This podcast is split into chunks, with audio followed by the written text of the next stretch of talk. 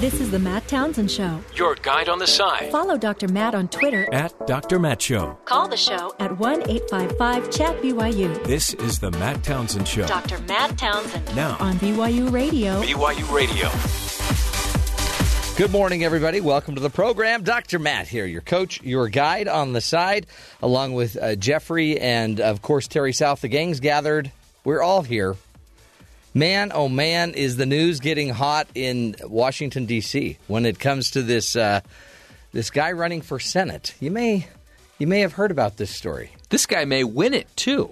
He he Some- may Roy some say. Moore is his name, and he may he may win it. I, apparently, he was leading in the polls. So, but boy, uh, more uh, people are coming out um, saying that they've been harassed or abused by him as uh, as as really teenagers. Really, Is there some sort of a magic number? Do you feel like, okay, if this many people come out and say something, it's got to be true?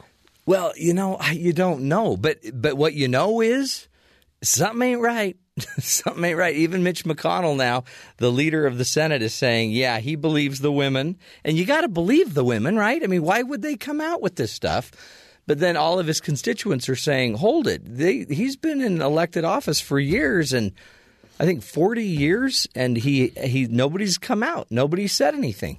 Matt, it's obviously a left wing That's Washington conspiracy. Post Yeah. media lapdog uh, conspiracy that they're pushing. Even though, like, the woman that came out yesterday voted for Trump and has been a lifelong Right. Republican, but it's a conspiracy. I want to ask you a very interesting question. Okay. What if it's not interesting? Just by the way. Hey, if you preface with the interesting, No, it is very interesting. All right. You've heard of gold diggers, right? Yes, yes. So let's say a woman or a man will marry, let's just say, an older person to maybe get at some of their money that they have. Yeah. no, it's for love. Okay. Um, I'm just saying, Sorry. if there's a term gold digger, Right. it's possible that there's that term for a reason. So if there are people willing to do that, don't Yeah. you think there are people that are willing to make up a story in order to Well, have a cash grab? Yeah, but they couldn't have gotten Roy Moore to sign their yearbook Yeah. when It's they true. were 16. Now, I'm not saying that These that- people. I'm not saying that each and every one of these stories is false, but Right. I'm saying maybe there's one mixed No, in there when somebody Th- realizes There's going it could to be, be, a cash one grab. somewhere that's that's false, right? But uh, again, like this, the woman's breakdown, her crying. Can you imagine being a 16 year old girl and having a powerful older DA, you know, scaring you? That's scary and creepy. And then, I mean, ah, it's. But again, with the hashtag Me Too stories, we have more and more stories coming out, not just about politicians, but about a lot of powerful men and women, I guess. And The, so, the other side, I kind of get the impression that this was kind of a smaller town sort of area where 16 year olds would know who the district attorney was. yeah, You know, I mean, that seems like a, a not a not a thing most 16 year olds will be able to point someone out in a crowd and go, "That's the district attorney." You know, it's not. But and no 16 year old is Right, and, and here the 16 year old's like, well, he's the district attorney. What am I supposed to do? So, Right. she he has this this this sort of power and influence. He looked at her in and in the her com her uh, statement. He said, "I'm the district attorney. You're a child. No one's going to believe you. Don't say Right. anything." Oh, so that, yeah. that was the Yeah. phrase she used. So I would like, wow. I would be surprised if a 16 year old even knew what a district attorney was or what they did. right. No, Well, yeah, except they might just know he's powerful. Hmm. And it's also weird. It's not just politics, but it's also like a DA has like police power, right? So it feels like you could really get in trouble. And then in, imagine in small town politics, it's even probably more warped hmm. because people talk, people know stuff. So you don't you don't know exactly what to believe. Mitch McConnell now is saying he believes the women, and so that so it's time to like but Mitch, Roy Moore Mitch needs to do McConnell supported the other guy in the primary, not this guy. This guy is Yeah. Steve Bannon's guy. Yeah, right. So But the the dilemma is there's an election in 28 days, it's on the 12th of December.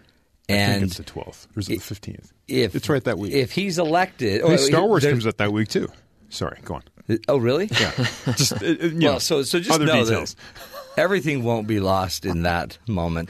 Yeah. Um, but if he is elected, well, there's first there's a chance a Democrat could take it now. Yep. uh, because the Republican candidate could collapse, who's on the ballot.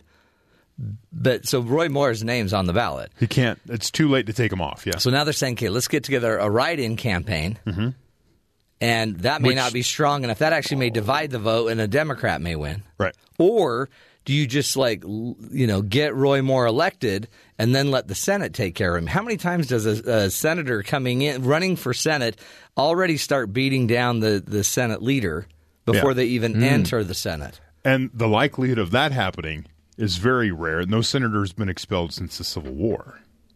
Well, And at that point, 15 out of or 14 out of 15 expulsions having to do with supporting the Confederacy. yeah. That was the last time. By the way, why are you bringing up the Civil War in this now? Now you're really going to muddy the That's water. That's the history of this. Is trying to get this done. So you can refuse to let him let the guy take his uh, let uh, Roy Moore take the seat. McConnell and the Republican majority can simply refuse Moore in his seat in the Senate under Article One, Section Five of the Constitution. oh yeah, that one. but that's been challenged in court. So who knows? Well, This- but a lot of people are going. Yeah, but then is this is this the person that people from Alabama want? That, So that's why that's, why it gets challenged in court is Right. because now you're you're the the government is telling the people what they should do. Boy, and then know? then you get Saturday Night Live involved in this, and then Oh, they yeah. start making fun of everybody in Alabama, Yeah. and maybe Jeff Sessions will come back. Maybe Jeff maybe Jeff will uh, quit the DOJ, and then he'll come back and take his seat back. Ta-da! Problem solved. Maybe. Unless uh, Jeff Sessions, of course, now he, by the way, as um, the head of the Department of Justice, he's now being pushed to start a new inquiry into Hillary Clinton's or the campaign. What's it called? The Clinton Foundation Right. And amongst they're- other things. and their uh, nuclear deal with the Russians. This is a tangled web. Meanwhile, President Trump's still traveling. Let's get to the headlines with Terry South. Terry, what else should we be knowing today? Roy Moore, the Republican nominee for U.S. Senate in Alabama, was banned from a mall in the early 1980s after he repeatedly attempted to pick up teenage girls. Former mall employees have told, told local police and the New Yorker. Who has Loitering more for loitering. So he's hanging out in the malls. He's following people Well, around. how old was he when- He was in his 30s. Oh. You know, like what normal Well, 30 year So he was do. probably mall walking. Other locals told uh, the Birmingham Times, I believe, the paper down there, that Moore was known for prowling the mall. They use the word prowling, Prowling. in the article. Moore, Moore, whom five women have accused of making advances on them. Oh, boy. Uh, or in, inappropriate touching. If you watched the woman's press conference yesterday, No, it's, totally. it's hard to watch. By the way, you made that growl. What is the male equivalent of what is known as a cougar? Any ideas? Just uh, A mooger? yeah, it feels right.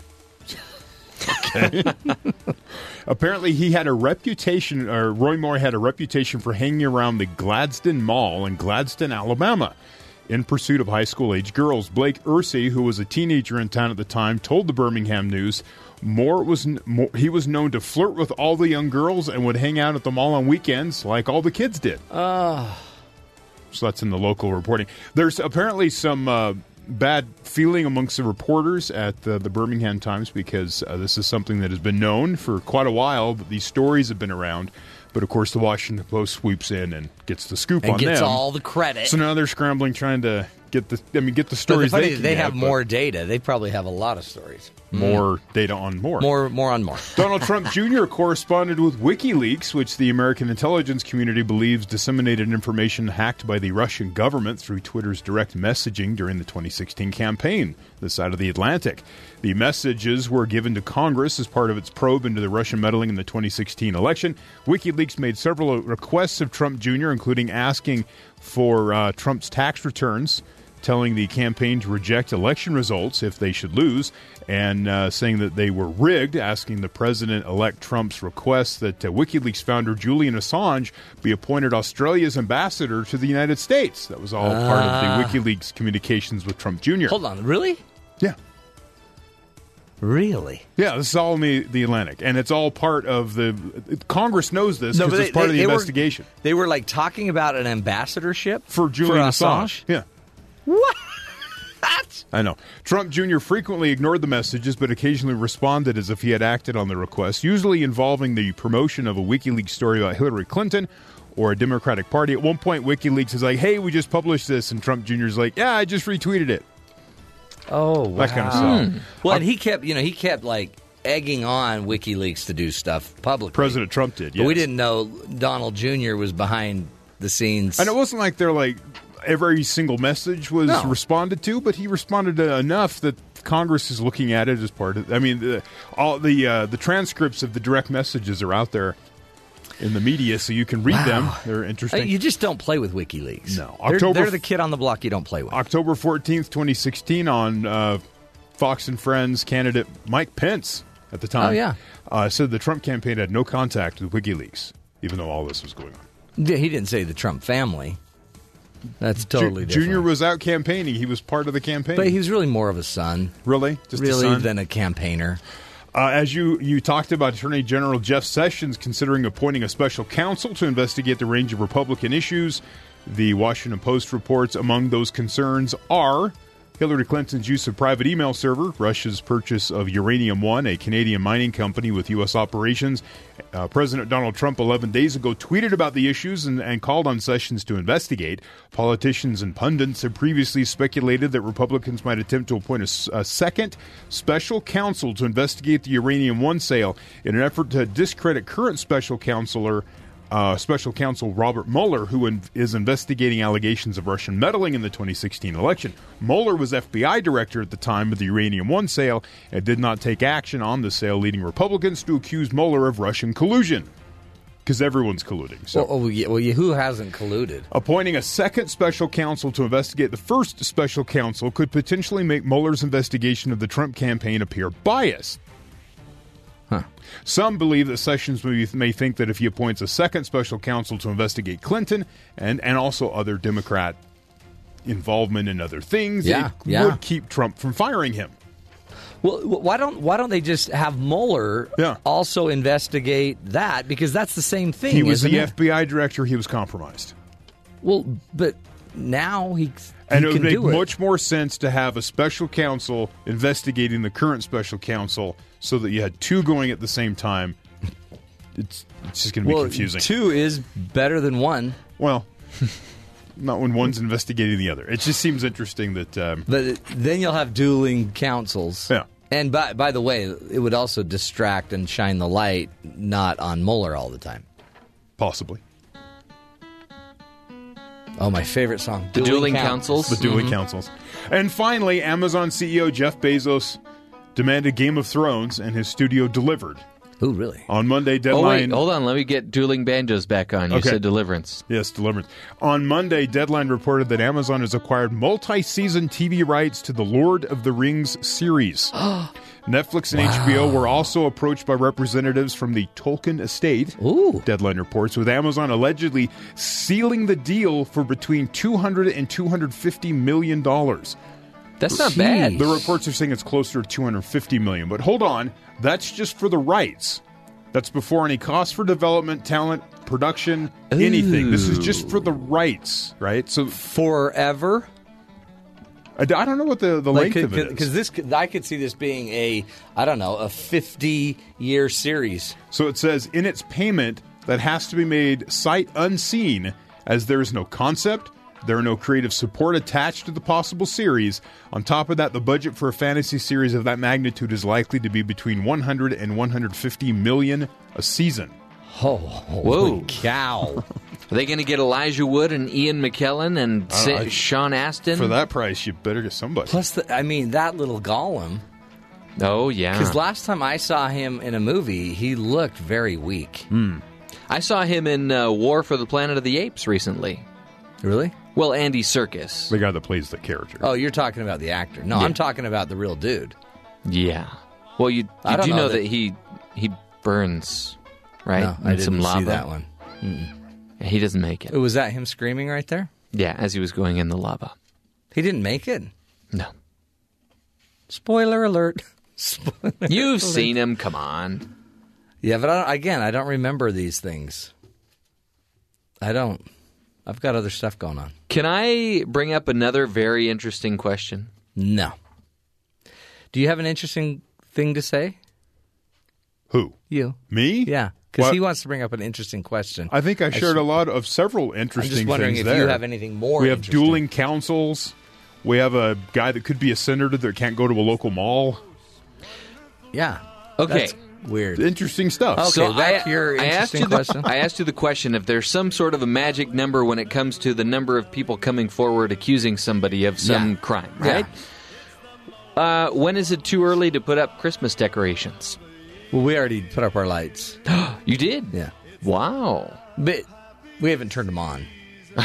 Okay. Yes, Okay. There's some taste Actually, involved. Yeah. We we have one on our doorstep that we can't not use.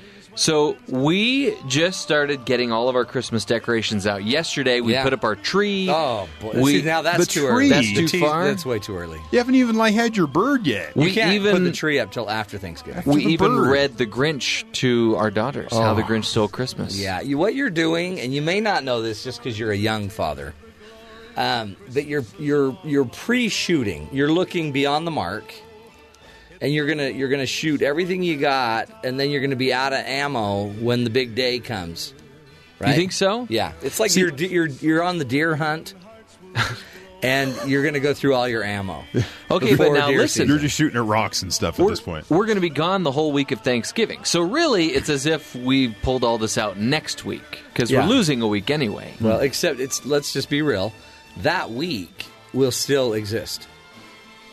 Will- and you'll, will it? You'll still go through it. So- So you will you will have shot all of your So we shouldn't. shotgun shells. We shouldn't have uh, The gotten Christmas the- ammo was gone. We shouldn't have gotten the Christmas music out last night. No. My wife shouldn't have gotten her Santa mug and put some hot chocolate in it. Oh, that's way That's- too My, early. my son sent Santa his Christmas list about two weeks ago. Wow. He just got the postcard back saying, Got your list. Here's what I've been watching, and you need to do these three things to make it to Christmas. Wow. So, You I mean, we're still in the yeah. preliminary stages of the guilt trip. yeah, you here. can't pre cocoa either.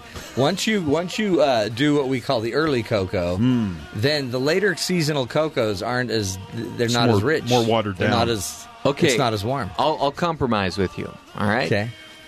This weekend, I'll watch Planes, Trains, and Automobiles, which is about Steve Martin and John Yeah, Candy but- but going home, again- trying to go home for Thanksgiving. I know that's a great idea, and, and you will be going home for Thanksgiving. The problem, the problem is, um, you want to save that probably for Tuesday, maybe Tuesday. Wednesday. Be- You're going to want it to be cooler.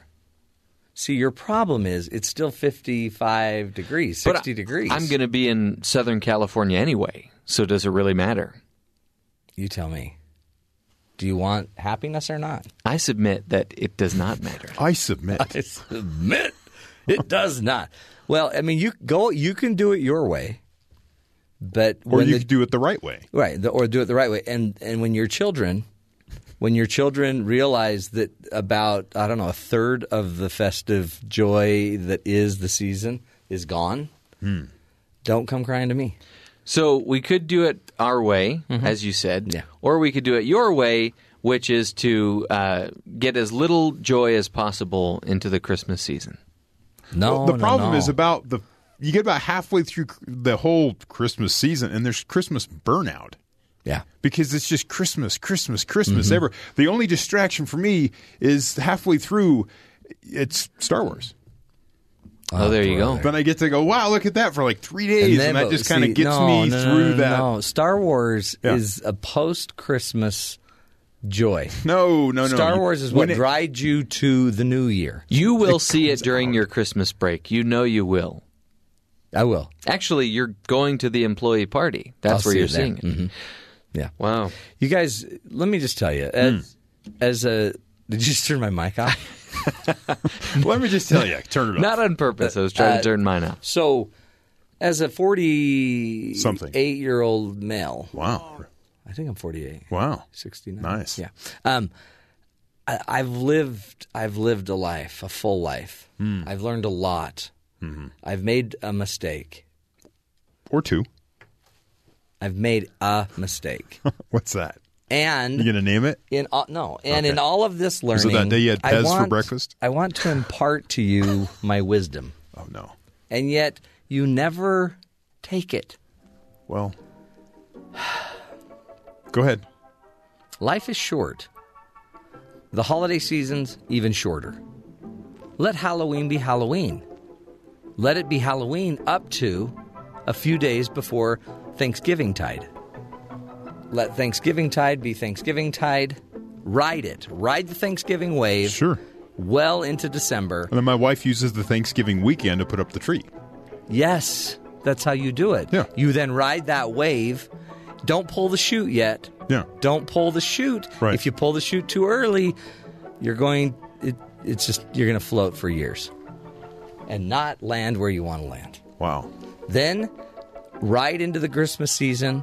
Then enjoy whatever happens there, and then ride a little Star Wars excitement through It's Before Christmas. I know, but out. I know, but you don't have to watch it then. You do, though. Save it, savor it, Because you savor it like you walk around in society and people are like, "Did you see this?" and it ruins the movie. You must see it. Well, then see it again, and then then ride it to January. Then hit your pots and pans. then, no, you got to come back to work.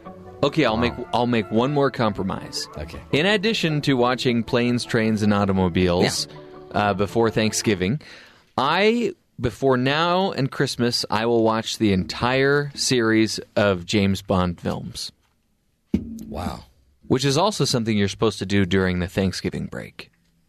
Wh- where's that written? Well, that's when all the movies come out on TV, Okay. and you can catch them all on Amazon Prime. Wow. Are we sponsored by Amazon Prime? No, but we just talked about them It seems like a really good commercial. ad nauseum. Um. Okay. Do it that way. Uh, Do it that way, or you could just be with your family, hang out, hug your kids, nestle by the heater vent if you don't have a fire. Good stuff. Hey, folks. Up next, we're going to talk about four types of Facebook users. They come in many different shapes, colors, sizes, and also goals. Interesting stuff straight ahead. This is the Matt Townsend Show.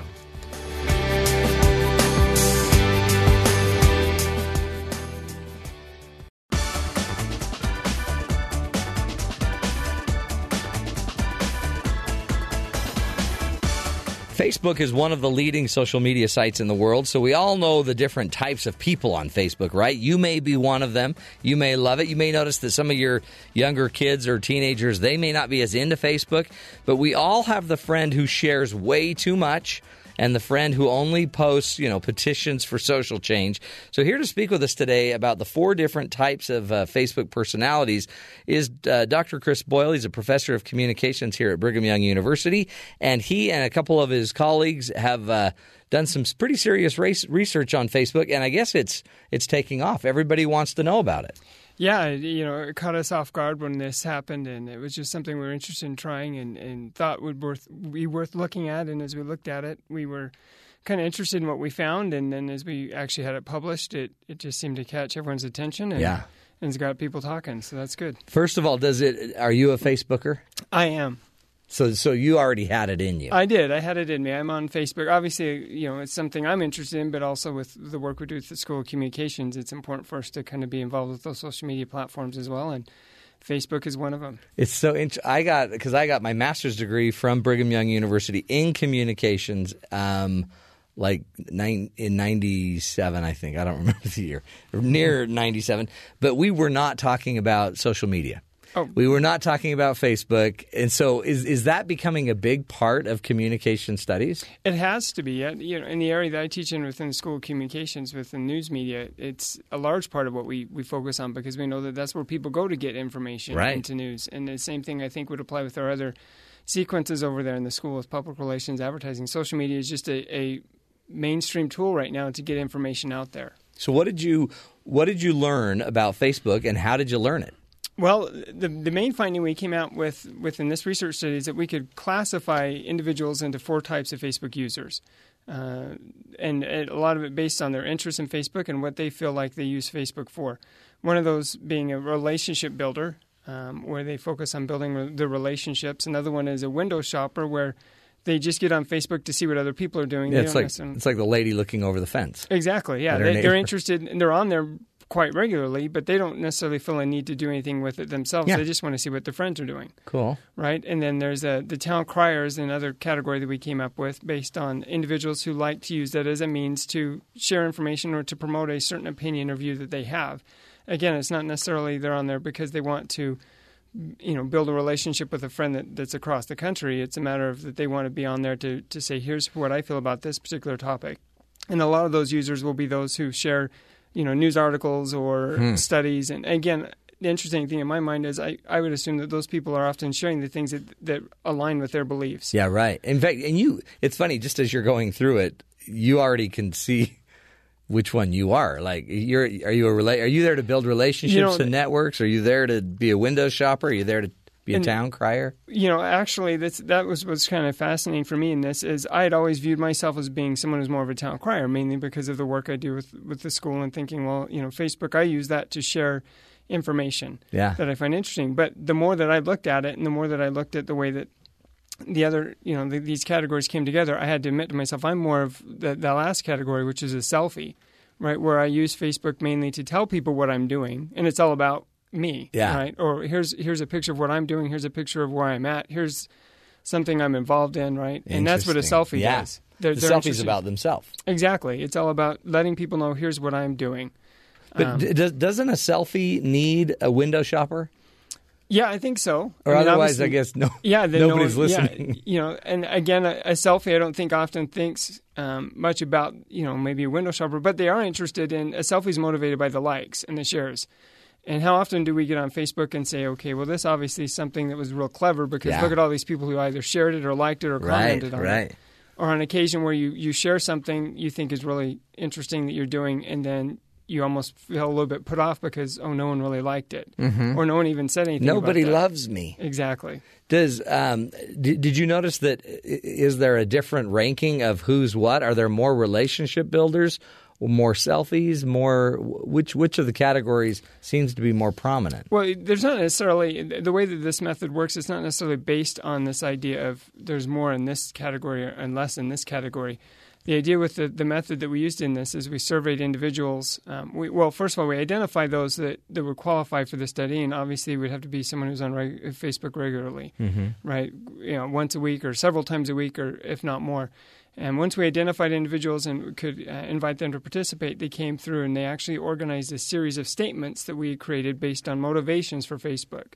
Because that's really what started this all, this whole study off. Is we were asking the question, why are people on Facebook? Why Yeah. do they like it? In fact, the the lead author was in his office with some of the graduate students, and, and they were in the process of using Facebook, or you know, this, this student had taken a minute to use Facebook, and that's what kind of got sparked the, the discussion. Well, why why do you like getting on Facebook? And then that became well, let's look at that as a study, right? So as they put that together, then we went and, and we used this method that that um, you basically bring in individuals who would, would qualify for the study in this case again like i said facebook users and then you ask them to sort a series of statements that we put together or motivations for why they use facebook and as they organize these statements they organize them based on whether they agree with them or, or feel like this relates to them to those that, that least like them right Yeah, um, they they don't agree with this particular statement, right? So once they organize those statements, we ask them a couple questions based on why did you p- pick these particular statements as ones you agree with or, or feel like you're most like, or why, and then why did you not uh, agree with these statements, or why do you feel like this one doesn't relate to you? And then based on that, we, we run some statistics to to kind of get these categories as they form. And as you run the statistics, you see these categories come together, hmm. right? So as we ran the statistics, we could see that people who had the same opinions as to certain statements that they agreed with or disagreed with, they became this particular category, right? You can kind of see Yeah, them grouped together. And then the the value to this too is that the second part of this this study involves asking, like I said, those questions, and based on those their responses to the questions, you can kind of see.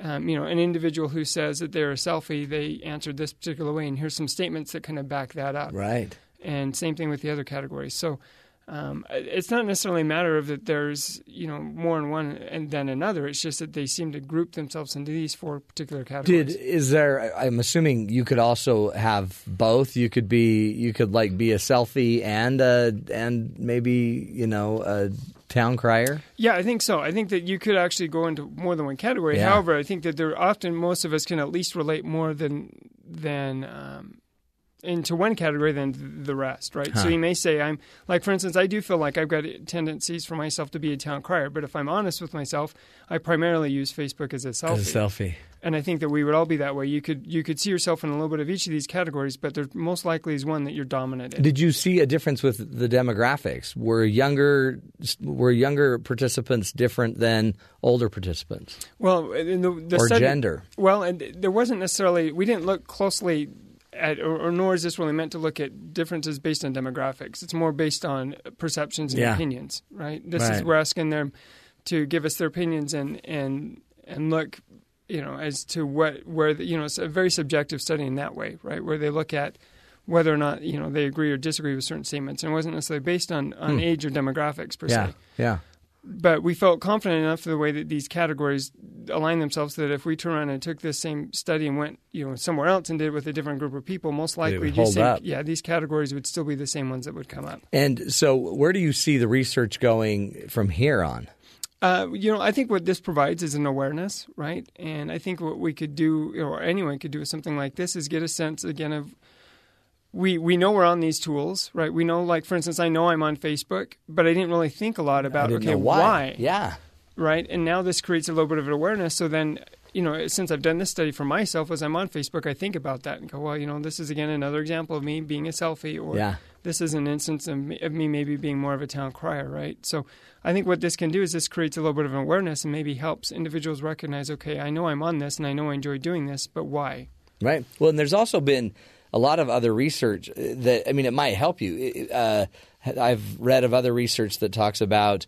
If, if you tend to not be active on Facebook, but are you're just kind of absorbing a lot of it, you might um, you might not be impacting your own identity as much. You might be not I uh, what's the word like customizing your own opinions, your own identity, but instead just taking in a lot of information. So it's interesting with knowing what your type is, you might even be able to build out a you know some tools or skills to be more effective at your type or healthier at your type. Oh, absolutely. And I think that if you recognize, and you know, particularly maybe from a, a professional standpoint, if you recognize that you know you want to use this this tool as a means to promote a business or something that you're doing, um, and you're on Facebook and you recognize the way that you're doing, maybe you recognize your strength is is as a you know a town crier or Yeah. something to that effect. So you could use that to maybe benefit your your own means, whether Right. it's like I said, a business or otherwise. Or like relationships. If you want to build relationships, you may not always want to be a town crier. Exactly. Like you may want to shut your mouth about certain things and build relationship.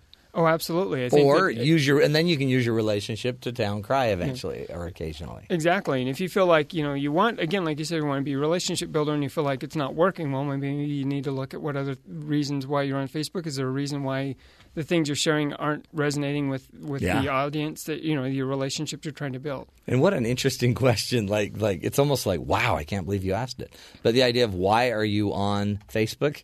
Yeah. That's like that's a great question we should all be asking because many of I, I thought one of the categories would be like addicted, you know, automaton. Yeah. because you're just so it just happens so automatically. But to know why you're on it is important. Oh, absolutely. I think the knowledge is power, and that's what it comes down to. If you know why you're doing it, then you know it can influence what you do with it. And some, you know, individuals might say, "Oh, I don't like the fact that I'm a selfie on this. I didn't. I don't like Yeah. that, that perception." So then maybe that influences the way they use it moving forward. Interesting. Do you? Um, what other things, Kris, are you seeing with Facebook as somebody that's in it, studying it, researching it? I mean, you know, I always hear people like that are doing everything they can to control their kids from getting on it, watching out. I also know that.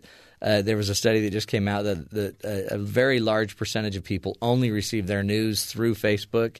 I mean, how is how is social media impacting us overall? Well, I think it Im- impacts us in a lot of different ways, right? Again, in with the students I work with in the School of Communications, it's interesting to find that you know I, I teach a lot of classes that um, that talk about traditional journalism and journalism writing and some of those things, but we we bring that in because we know that that's where people are getting information. Where they get it? that's where they go, right? They go right to social media, and if you ask someone, okay, you know, the news of the day, where did you get your news, or where did you hear about this story, that story? I would venture to say at least two thirds, if not more, would say, "Well, I, I saw that on social media, um, whether it's Twitter, whether it's Facebook, whether it's other means." So, you know, I think we, we use it f- to gather information. We use it as a way to contact and and and oftentimes, you know, um, communicate with individuals, and that's maybe a concern that sometimes individ- individuals um, particularly as we watch teenagers grow up, we think they know how to communicate, you know, via texting or via social media, but can they do it in, in you know, traditional means? Yeah, yeah.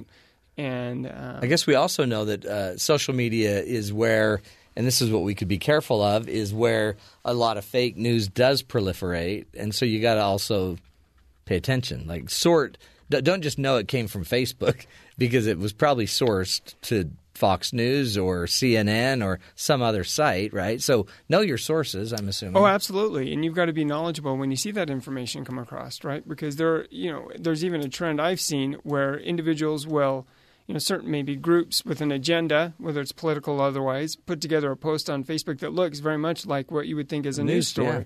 And so individuals will, will see that come across. They may not even click on it. They'll think, oh, wow, you know, and, and they take that information for news. But if you look closely at it and see where it comes from, right, or even click on it and, and see where it takes you, then you start to recognize, well, okay, this isn't really meant to be traditional news. It's just meant to be someone sharing their opinion, but putting it in the form of news, hoping that I, I take it to be as credible Oh, as a traditional story. It's also, um, I, I think it's just, I think it's fascinating what you've done. Also, with just the four types of Facebook users, they're not judgmental. It's just kind of you're there to build relationships. You're there to kind of just shop, to notice, to watch. You're a crier, a town crier, or you're a selfie. But um, there's not a judgment behind it. It's just to help you understand you. Oh, absolutely. And I don't think one is worse than the other, right? I Right. mean, you- some may think that or may have a perception of, well, I don't like what the perception Yeah, of being not- a selfie. It's not good to be selfish. But at the same time, it's you know we recognize selfie is is a broad thing. It's not just necessarily taking literal selfies of yourself. It can be sharing you know all kinds of different Yeah. information. You feel like again in, in my instance, I felt like when I shared these things, it was well, I just you know people are always interested in knowing what I'm doing or, or where I'm at. Or I, you know I've I've been at a I've heard a a really great concert. I want to let people know that how great this was, and so I share it, thinking I'm just sharing information. When in reality, that qualifies it as, Totally. as a selfie, right? But you can also see, you know, uh, Saturday Night Live or Studio C. You could see they could do a great parody on each one of these. Oh, absolutely. Yeah, and, and make and that. literally you could make because you can make fun of every one of them. The Oh, one yeah. that the one that's always looking to build and connect and network, and the one that's always looking over the fence, the one that's always got a movement to talk about. Oh, absolutely. You know, you can you can poke fun at probably each each and every one of these. That's categories. what's great about it. I mean, I, I guess that too probably validates that it's the universality of it. It's real. Oh, absolutely. It's It so is, and everyone can relate to one form or the other, right? Yeah. And it, and I think that, and that's what we love about the study is no matter how how uh, you feel like you're using Facebook, you would probably easily say I'm one of these four categories, and that's what I think has made this kind of a a study that individuals have talked about since it's come out is because that's the first thing people think is okay, well, where do I fit in? Right, and they start So discussing with each other. Okay, well, I, I think I'm more of a selfie, or well, I, I think I'm more of a town crier. Do do you sense that it would be the same um, approach on on across social media? So are these four categories only specific to Facebook or to Twitter also to Instagram? Do you do you to carry the same approach or do you change your type as you change your your medium? I think you change your type as you change your medium because again, this one, you know, this particular study was based off of, of Facebook, and I think that each platform kind of has its its use, right? I think a lot of people would say Twitter, for instance, is more of an information sharing platform, right? People like to share things, and primarily it's it's retweeting other information from other individuals. So, you know, say we were to do a study like this with Twitter, I think they would have to be different. There would be different statements to start with because I think people are on different on on different platforms for different reasons. right. And then based on that, I, I would suggest we would probably come up with different categories. Some might be, you know, you could probably classify them somewhat similar. You know, like- like I said, there's a town crier is, is very much about sharing information and opinions. I'm, I'm willing to bet you would find that with Twitter as well. Yeah.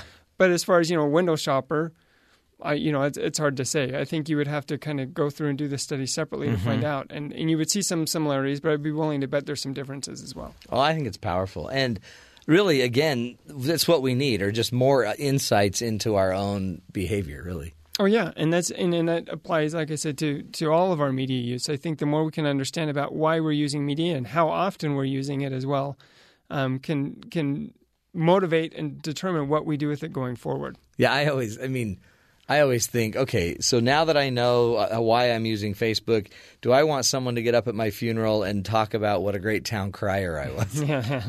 and I think, well, maybe, yeah, kind of, but maybe not. And, And so, that, and that's what's interesting about this is you know you you do certain things with Facebook, for instance, and then you think that maybe there's a, a certain perception you're presenting to your to others as you're on Facebook, but what it may be is that that you're presenting something different. You don't realize that. Maybe, and hopefully, this study helps us in recognizing that. Right. Yeah, Again, so for true. myself, I really thought I was through and through a town crier. That I used Facebook primarily to share information. But as I look more at these categories and I look more at the statements behind these categories, and I did it for myself, I'm realizing, okay, no, it's it, that's not the case at all. I'm a selfie.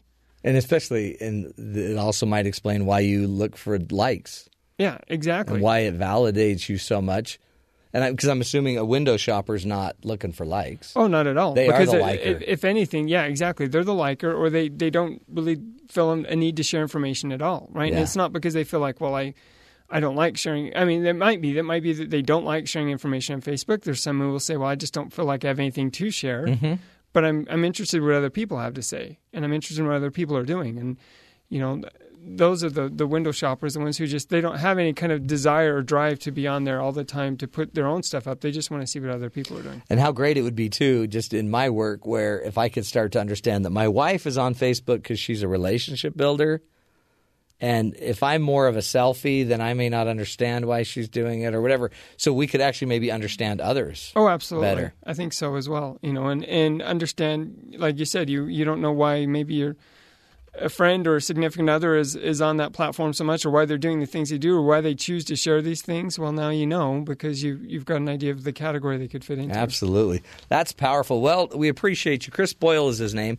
He's uh, Dr. Kris Boyle here on the campus. He is a, um, a professor at the School of Communications uh, here right here at Brigham Young University. And uh, we're going to have to have you back. We've got a lot of communication topics, Oh, great. Anytime. I'd love and especially journalism, media. It's going through turmoil right It now. is. There's, there's lots to talk about. We will have you back, uh, Kris Boyle. Thank you so much, and continue uh, continue doing your great work there. And we will continue um, bringing you the latest and greatest, especially now that you know your Facebook personality or your Facebook type. Uh, what are you going to do about it? We'll be talking about it up next. A little coach's corner. This is the Matt Townsend Show. You're listening to us right here on BYU Radio.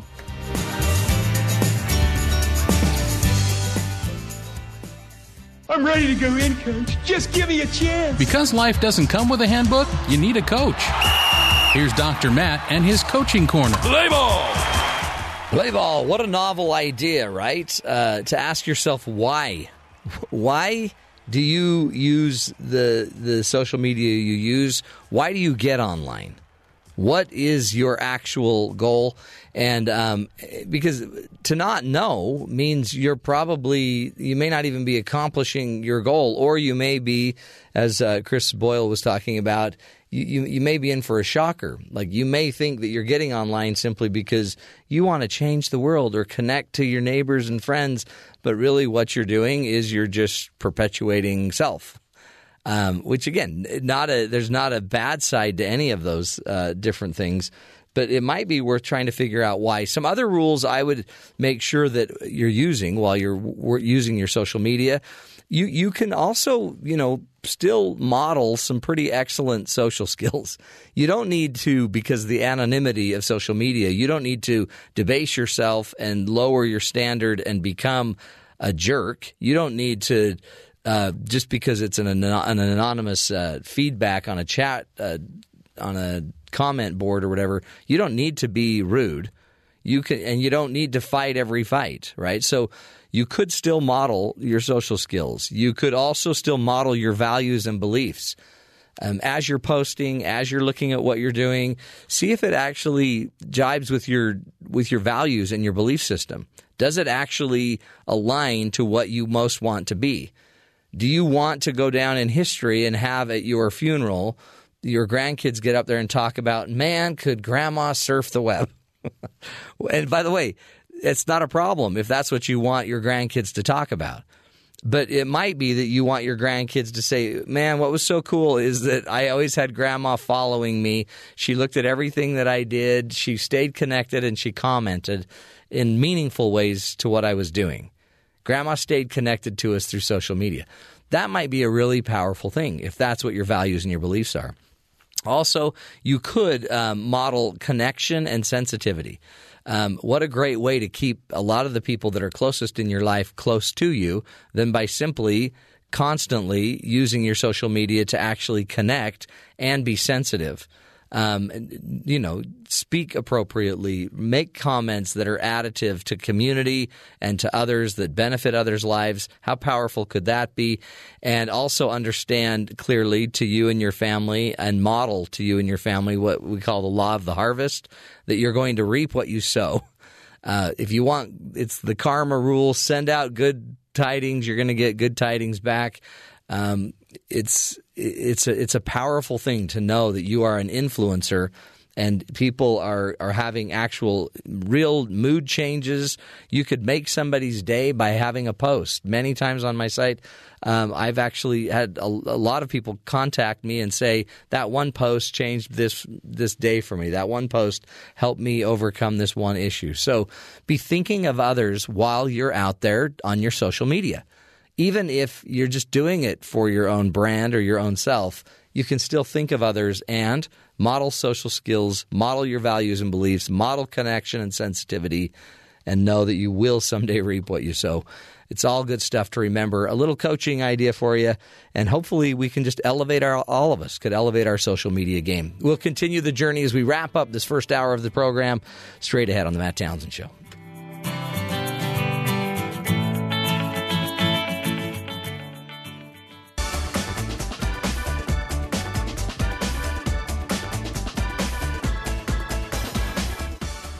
Welcome back, friends.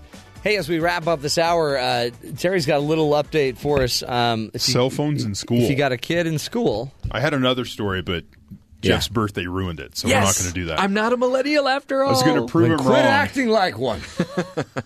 So we'll go with this one. This was very interesting. Washington Post cover story today. Yeah. exploring the research that has started to find the uh, trying to find the effect of cell phones in elementary and middle schools. Hmm. What's it doing to education? In Maryland's biggest school system, the suburban Montgomery County, some of the rules have been relaxed in recent months. It used to be that students through fifth grade could carry cell phones only with special permission. But over the years, an increasing number of parents wanted their elementary age children to take phones to school, often believing kids would be safer walking home or in an emergency. Hmm. Yeah. Which, you know, makes, Makes sense. total sense. As the Maryland district recently moved to do away with the old rules, uh, other parents objected, shocked that children as young as six or seven would be permitted to bring smartphones to school. One father recalled his child's school banning fidget spinners and Pokemon cards. Why would they allow cell phones? Well, it's different. Is it? Well, you can't you can't call nine one one on a fidget spinner. But distractions and you know that kind of thing. that's true. While there's little national data on how school systems handle such issues, it appears that uh, they, uh, different schools approach it very differently. Some schools ban smartphones altogether, while others allow them in hallways or during lunch, or actively incorporate them into instruction in the classroom. Researchers are exploring possible negative effects related to concentration, academic focus, and overstimulation. On the positive side, he said educators are using devices in classrooms as a way to engage students in course material. There you go. So you get both sides Yeah. of it there. Elizabeth Englander, a professor at Bridgewater State University in Massachusetts, uh, Massachusetts, uh, Massachusetts, said that a survey of third graders in five states found that 40% had a cell phone in 2017. What percent? 40% had a cell phone in 2017.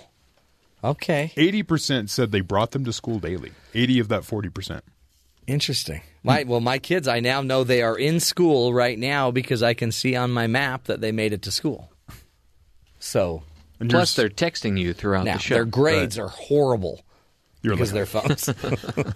but at least they're in school.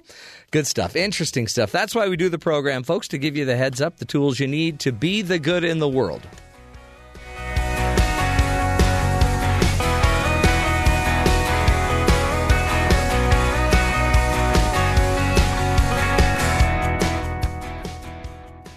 This is the Matt Townsend Show. Your guide on the side Follow Dr. Matt on Twitter. at Dr. Matt Show. Call the show at 1 855 Chat BYU. This is the Matt Townsend Show. Dr. Matt Townsend Now, on BYU Radio. BYU Radio.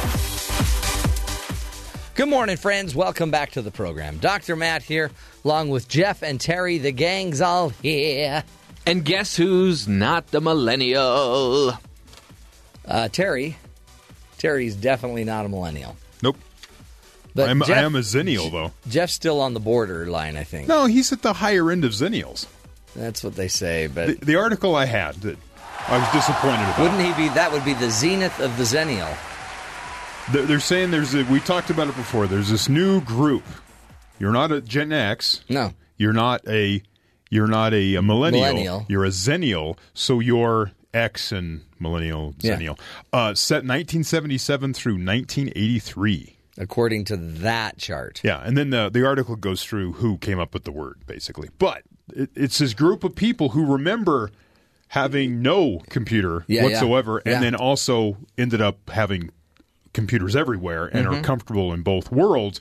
Where people that are older, like say you, Matt, have this stress when it comes to new technology and embracing new ideas. What? And and you're pounding your fist Old. back in my day, the world. You know that I, kind I think of person. those are actually baby boomers. Now hold on a second. He may have a point there because one new Are you idea. pointing at me when you said he yes. has a point? No. Uh, one new idea that you seem to be having a hard time accepting is that I'm not a millennial. Wow, look at that. Mm. That was just new information, and you're having a hard time with it. Yeah. Well, it's because it changes every week. Yeah, I know. And then depending on where what list we look in. on, he is a millennial. He's not a millennial. He's a zennial, but he doesn't he doesn't appear to be a zen- zennial like like you. I thought the number slid, and possibly he was born in 1984, and so Yeah. he's just on the outside, and then we could make fun of him Uh-huh. being a millennial. No. Yeah. But no, foiled again. What do you, what do you think Donald. Trump Jr. is?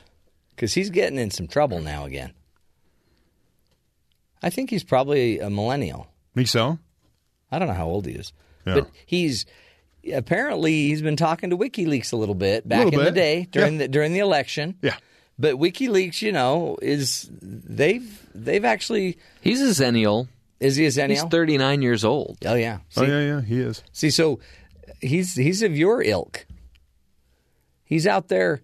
When's he's his out there birthday? gathering WikiLeaks Uh, connections. December 31st, New Year's Eve, What date though? 1977. Okay, he's in. He's in. You have to be 1977. If not, then Oh yeah, he's totally in. Eric, however, yeah, is a millennial.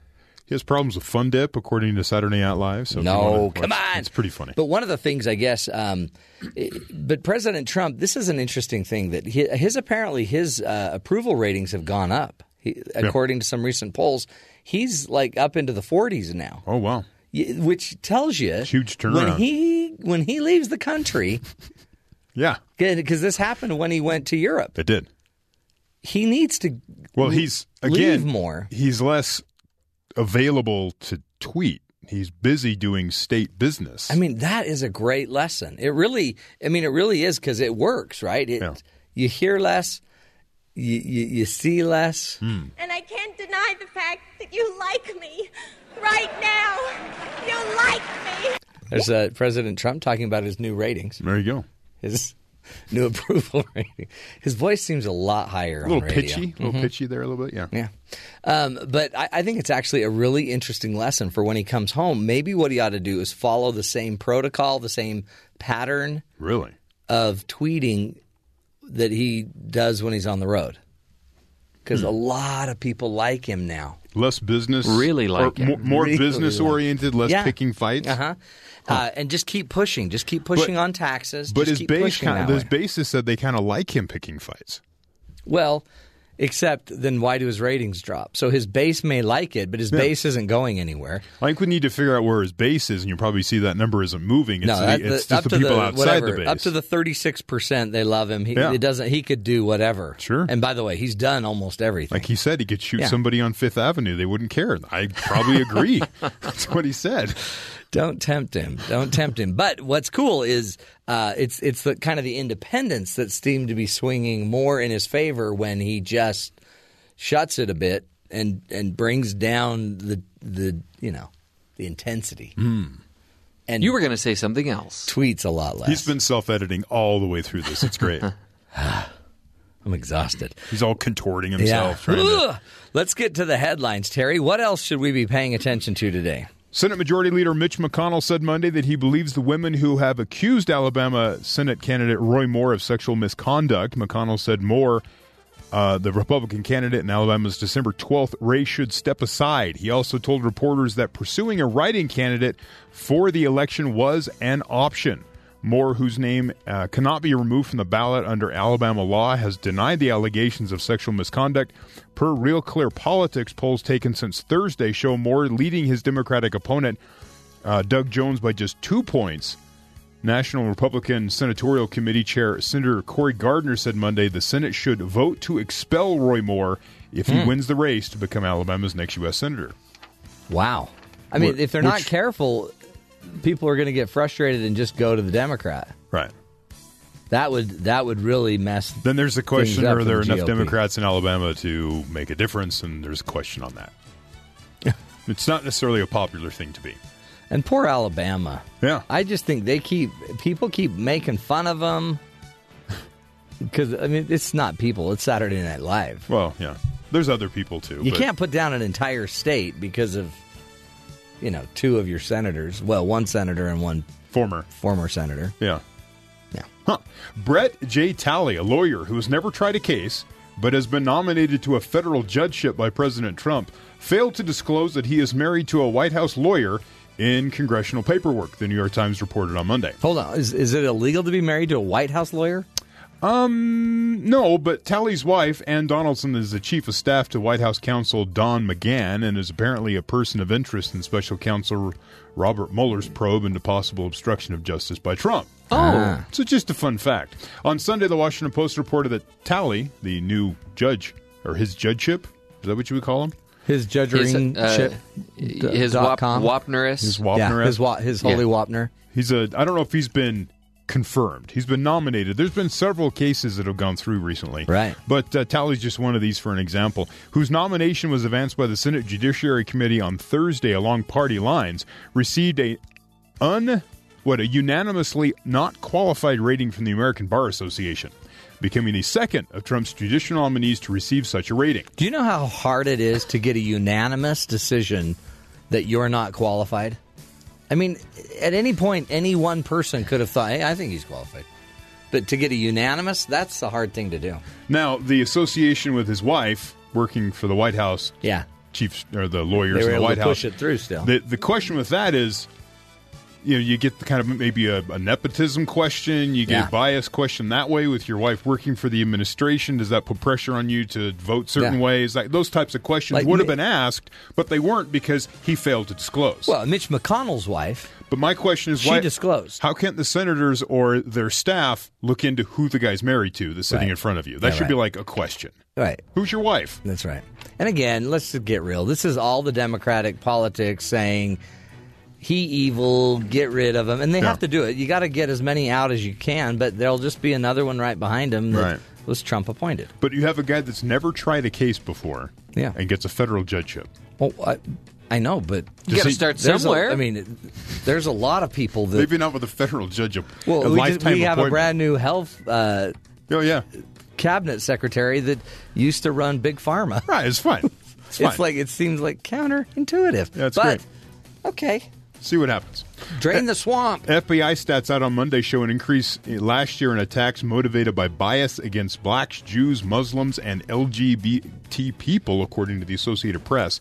There were more than 6,100 hate crimes reported last year, up about 5% from 2015. Oh, wow. More than half of the 4,229 racially motivated crimes were against black people, 20% were against whites. Jews were targeted in more than half of the 1,538 crimes motivated by religion. Crimes fueled by bias against LGBT people rose from 203 in 2015 to 234. 234. Those are again reported. Yeah, yeah, That's I'm sure. numbers. Yeah, you know these numbers. Are, There were 307 crimes against Muslims in 2016, up from to the 257 in 2015, which was the highest number since the a- aftermath of 9/11. The numbers uh, likely reflect an uptick re- and recorded by civil rights groups in harassment and vandalism targeting Muslims, Jews, blacks, and others. Uh, coming right after the 2016 election, Wow, there was yeah. a lot of those types of vandalism that happened. So That's a big deal. numbers. I mean, again, numbers. But um, I was driving down the street and I noticed so, and we everything was stopped and it was so hard, and we were on a major thoroughfare, and I look over and there are 150 women Hmm. in black hijabs, just totally covered, carrying signs that I, I couldn't read, and um, it was it was from like the uh, it was like an Islamic center in Utah. We're doing a women's walk, and the cops were kind of making sure like nobody could you know get in the way. but but there's this inherent bias that- and fear and bias, and the minute I'm driving by it, I'm like, what is going on here? Mm-hmm. And then I realized we're all a little biased. I'm biased. I I would love them to meet them, Right. But I immediately had fear and like, what are what are they doing here? Kind of going through my head, Right. And if that's going on, everybody has. We all have biases to overcome. Absolutely. LGBT, black, white, whatever. And remember, we just did that whole thing about how many people in the South or America was it South? It was in the South. Feel like whites are under attack. Right. It's just it's the strangest time. But we got to look at look at your bias. Look at it. Okay. And What finally, else? your uh, more more lighter notes here. Yeah. Finish on a lighter note. Ten dishes you should never make on Thanksgiving. Okay, listen, Jeff. This is according to a website, theinsider.com. This is really good. Don't So- make don't don't make any of these, Jeffrey. This apparently is the inside knowledge. Uh, Thanksgiving is arguably the best food holiday in the U.S. Do you agree? Disagree? Oh, absolutely. I agree. I love how some of that transfers to Christmas. Mm-hmm. I think it's just kind of Yeah. showing how great It's just- Thanksgiving I think is. it's glutton fest. So yeah, turkey, stuffing, sweet potatoes. Mm. There's a lot of fantastic dishes to, co- to choose from. So why waste time on sides that nobody wants? Right. Great point. Yeah. So here's ten dishes Okay. that these people feel are a total waste of your Okay, time let's get there. on Turkey Day. One, canned cranberry sauce. No, you need that. The, in the shape of the can, Uh-huh. you need that on the Uh-huh, table. And then you got to grab the plate and wiggle it around. Okay, why can't you just have that for the leftovers when you're making a sandwich? Oh, it's the perfect sandwich making. Yeah. It says there's something about 21 grams of sugar coagulated into the shape of a can that's a major turn off For who? for the people that wrote this. Is what I'm Mm-hmm. Saying. Aren't Losers. our bellies jiggling enough that Yeah. we don't need to see what it looks like on the table? I like to fill my belly and watch it jiggle. They say at least spruce it up by adding orange juice and zest, or just you know chop it up so it don't look but like a it really does make the perfect sandwich. later. Top. Oh yeah, yeah, yeah. When you're making when you're making the sandwich, Yeah. Mm. you need your flat. Yeah, yeah, yeah. Understood. Two green bean casserole. People don't like that. I on like this one, that. oh, apparently. it's nasty with the onions and the creaminess and. They go, you think it's healthy because of green beans, but then you add all this other stuff to it, cheese and See, heavy this is cream. the and- zennial thing. yeah, it's like it's not healthy. Yeah. pecan pie or pecan pie. Oh, I love pecan pie. they say it's almost 500 calories a Uh slice. huh. It's a bit of heaven. It's like no, every one of these has to do with like it's you know a calorie bomb, and I go that's Thanksgiving. Well, what are they thinking? Ambrosia salad. Huh? What's that? But, uh, It's salad with Jello and the other stuff. They're saying basically anything that includes Cool Whip has no business calling itself a salad. The, And the next one is them is fighting words. Jello salad. Yeah, Jello. I never liked Jello at Thanksgiving. It seems it says it seems like a terribly antiquated dish. It also has no business calling itself a salad. And it's got calf hooks, hoofs in it.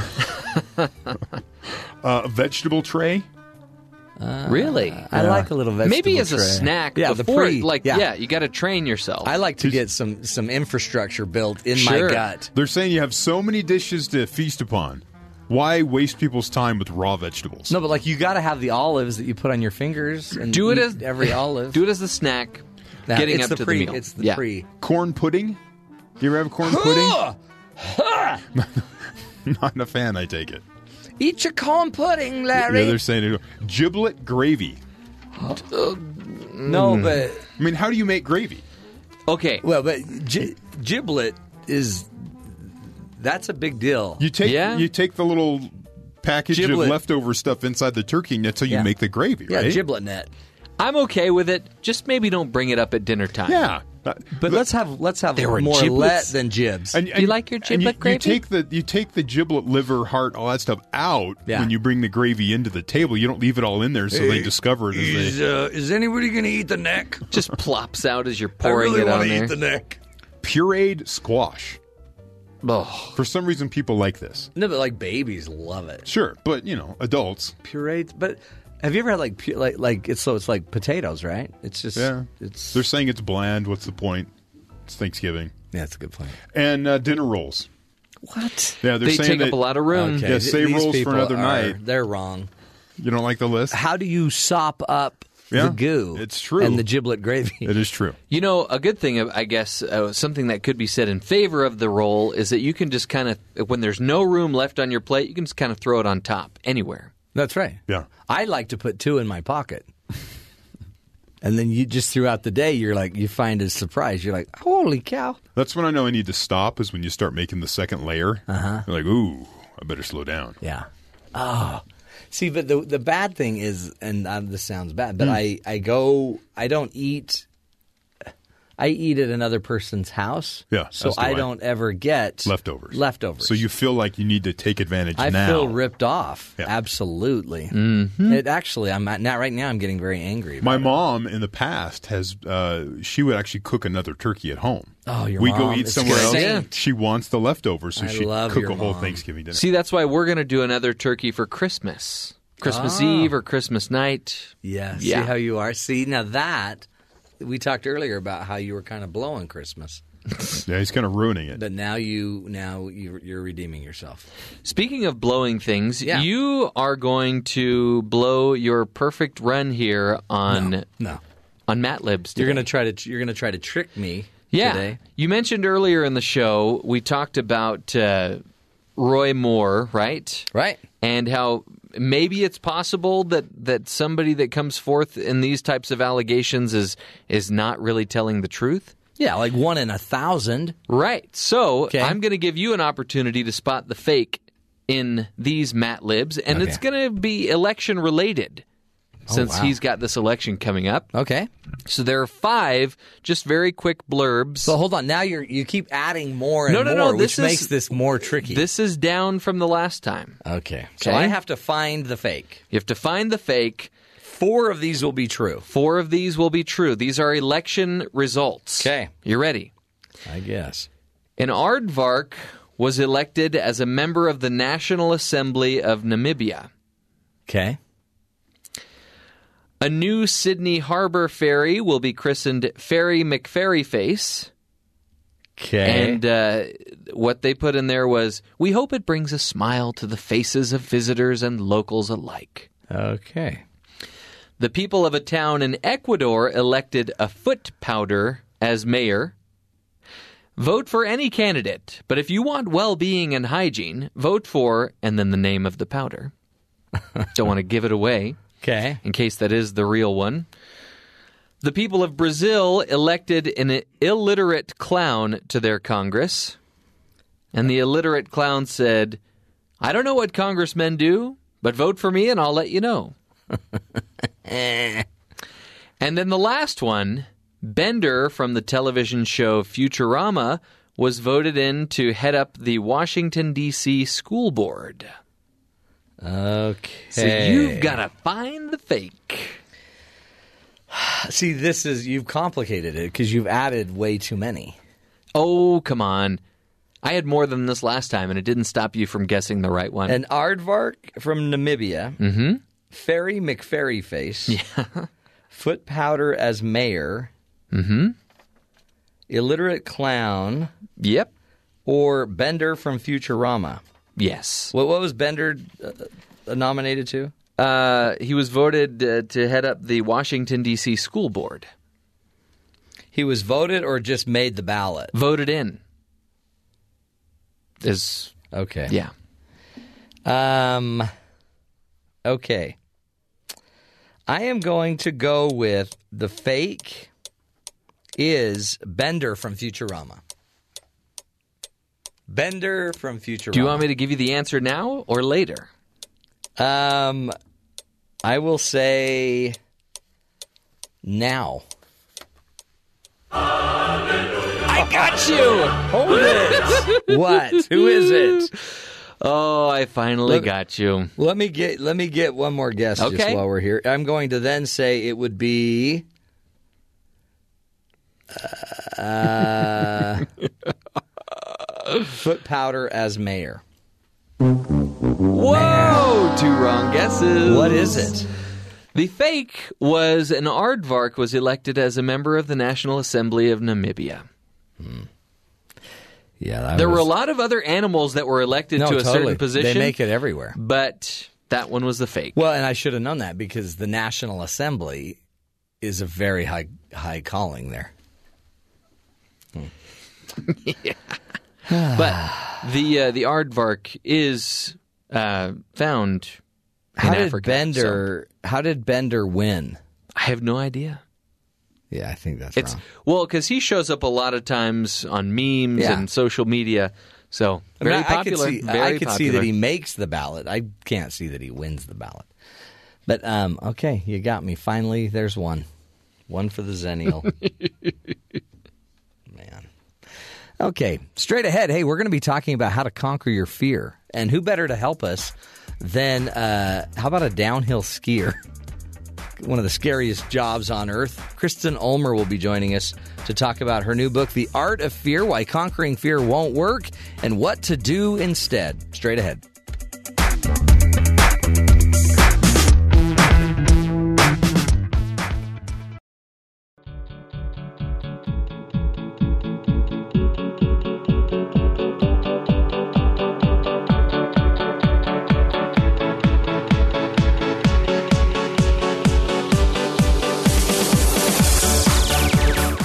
Everyone experiences some type of fear, whether it be fear of death or of public speaking. Kristen Ulmer, who uh, was voted the most fearless woman athlete, female athlete in North America, and was known as being the best big mountain extreme skier in the world for 12 years. She doesn't claim that she conquered her fears, but does say that she became intimate with them. She's here today to talk to us about uh, how she made friends with her fears and how we can do the same. She's the author of the recent book, The Art of Fear Why Conquering Fear Won't Work and What to Do Instead. Kristen, thank you so much for being with us today. Hi, Matt. This Good is morning. good. Good to have you. This is. Um, I, I love your approach to this because a lot of us feel like you know we need to overcome fear. We need to kind of like eliminate it from our lives. It shouldn't be a part of our life. But it, it sounds like you you believe it's better to just kind of make it a friend. I do. You know the language. Everybody wants to conquer, overcome, let go of fear, use your rational mind to get rid of it. You know, that's the language around fear. But the thing is, fear is with us every single moment of every single day in nearly every single interaction we have. And we're just kind of in denial of it. And we then fight a war with it. And that war is being carried out in our unconscious mind. and it messes up our lives in ways that are either really obvious, like panic attacks or insomnia, keeping us, you know, fear keeping us awake at night, or uh, chronic anxiety or irrational fear, or it messes up our lives in covert ways or re- redirected ways that we're not even aware of is uh, the result of the repression of fear. Mm.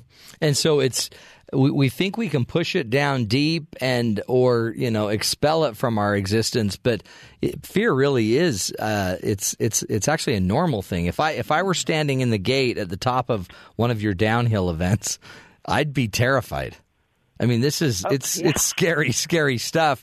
So, especially like when you've watched. I mean, I grew up watching those those. I think it was NBC, the thrill of victory, the agony of defeat, where a ski jumper or somebody tumbles down the hill, and you're like, "Holy cow!" How do? So, is this where you learned about fear? Was in the gate, or I mean, I'm sure it was even younger than that.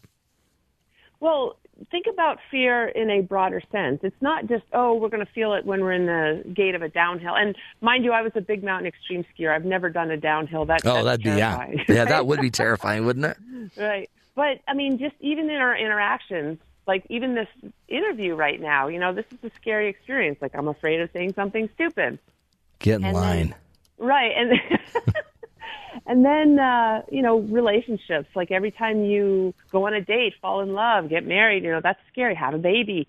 Uh every single moment of every single day there's going to be some fear involved. Even at a party when I'm meeting somebody new, it's like I want this person to like me. I have fear of rejection. So it's with us all the time. So yes, I learned about fear to answer your question from my ski career, mostly because there were some things that I did right by fear and there are some things that I did wrong by fear. And yeah, I was called fearless and I didn't feel any fear. You know, that that is actually a misnomer though. It it didn't even occur to me to feel fear during my ski career. But actually, if you look beneath my relative reality, fear was with me all the time, like fear of uh, not being loved, fear of being invisible. Those were my motivators. For some people, like Bill Gates, fear of failure just motivates him to do great things. So if you're really willing to be honest with yourself, you'll find fear there all the time.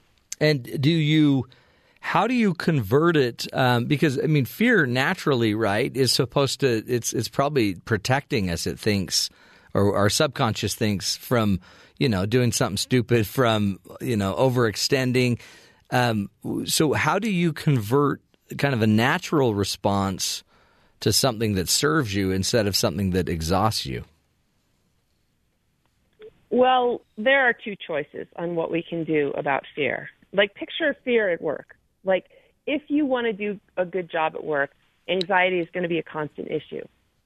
And make no mistake, anxiety is just a new word for fear. Like, Right. we don't even want to call it fear anymore. So we call it worry, anxiety, nerves. And it is supposed to take you into a heightened state of awareness because you don't want to mess it up, right? Right. and it's always going to be there, especially if you want to do great things with your life. Um, that is, unless you want to like not work and sit in an ashram your whole life and sing kumbaya. Right? Right. but you have two choices on what to do with it. You can either block it out or avoid it or ignore, control, fight it. You know the language.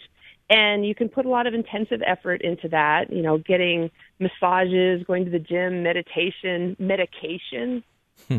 breathing techniques, those kinds of things. And it works. It gives you temporary relief. But what happens is the fear doesn't dissipate. It actually just gets stored in your body and it backs up. And then it gets harder and harder to block out over time. So what you get for temporary relief, oh, I don't have to deal with my fear, is next thing you know, it becomes harder and harder to block that fear out. Um, maybe you bring it home with you because you're not dealing with your fear at work and little things start to bug you. You're picking fights with your wife, right? Or next thing you know, you have some sort of anxiety disorder, insomnia, you know, your fear is keeping you awake in the middle of the night. Ultimately, too, because it becomes so exhausting to not deal with your fear, you burn out. You know, you just don't want to do the thing anymore that you used to love. So the other option is what I call having a fear practice where freedom is available by turning towards the thing that is causing you problems rather than away from it. And uh, I imagine that's what we'll talk about next. That's huge. Turn towards it instead of away from it. I mean, you're right because it, it is. It's like a cumulative effect, right? You just keep, you just keep. The more you're stuffing it and, and turning away from it, it, it's just it's just behind the next corner. It's behind the next situation. Um, so so when you talk about uh, how about turning toward it, how how do we do this? Let's say my fear is a fear of. I mean, it could be more subtle than even public speaking. It could be a fear of failure, like you're saying, or a fear of not being liked. Um, how do you actually recognize what the actual like root fear is? And does that even matter if you know the root fear? Well, there's fear and there's fears. So let's separate the two. Fear is just a sensation of discomfort in your body. And you can close your eyes right now and you can probably find it because, like I said, it's there all the time. Like, close your eyes right now. And if somebody's listening, you know, and you're driving down the road, Don't close do your eyes. Yeah, but pull over and close your eyes. Yes. So cl- close your eyes and find that sensation of discomfort in your body. And there won't be any kind of thoughts associated with it. It's just a feeling. And it, it'll feel like anxiety, nerves, angst, or because all the emotions are so intimately connected, it may feel like anger. Hmm. It may even feel like sadness.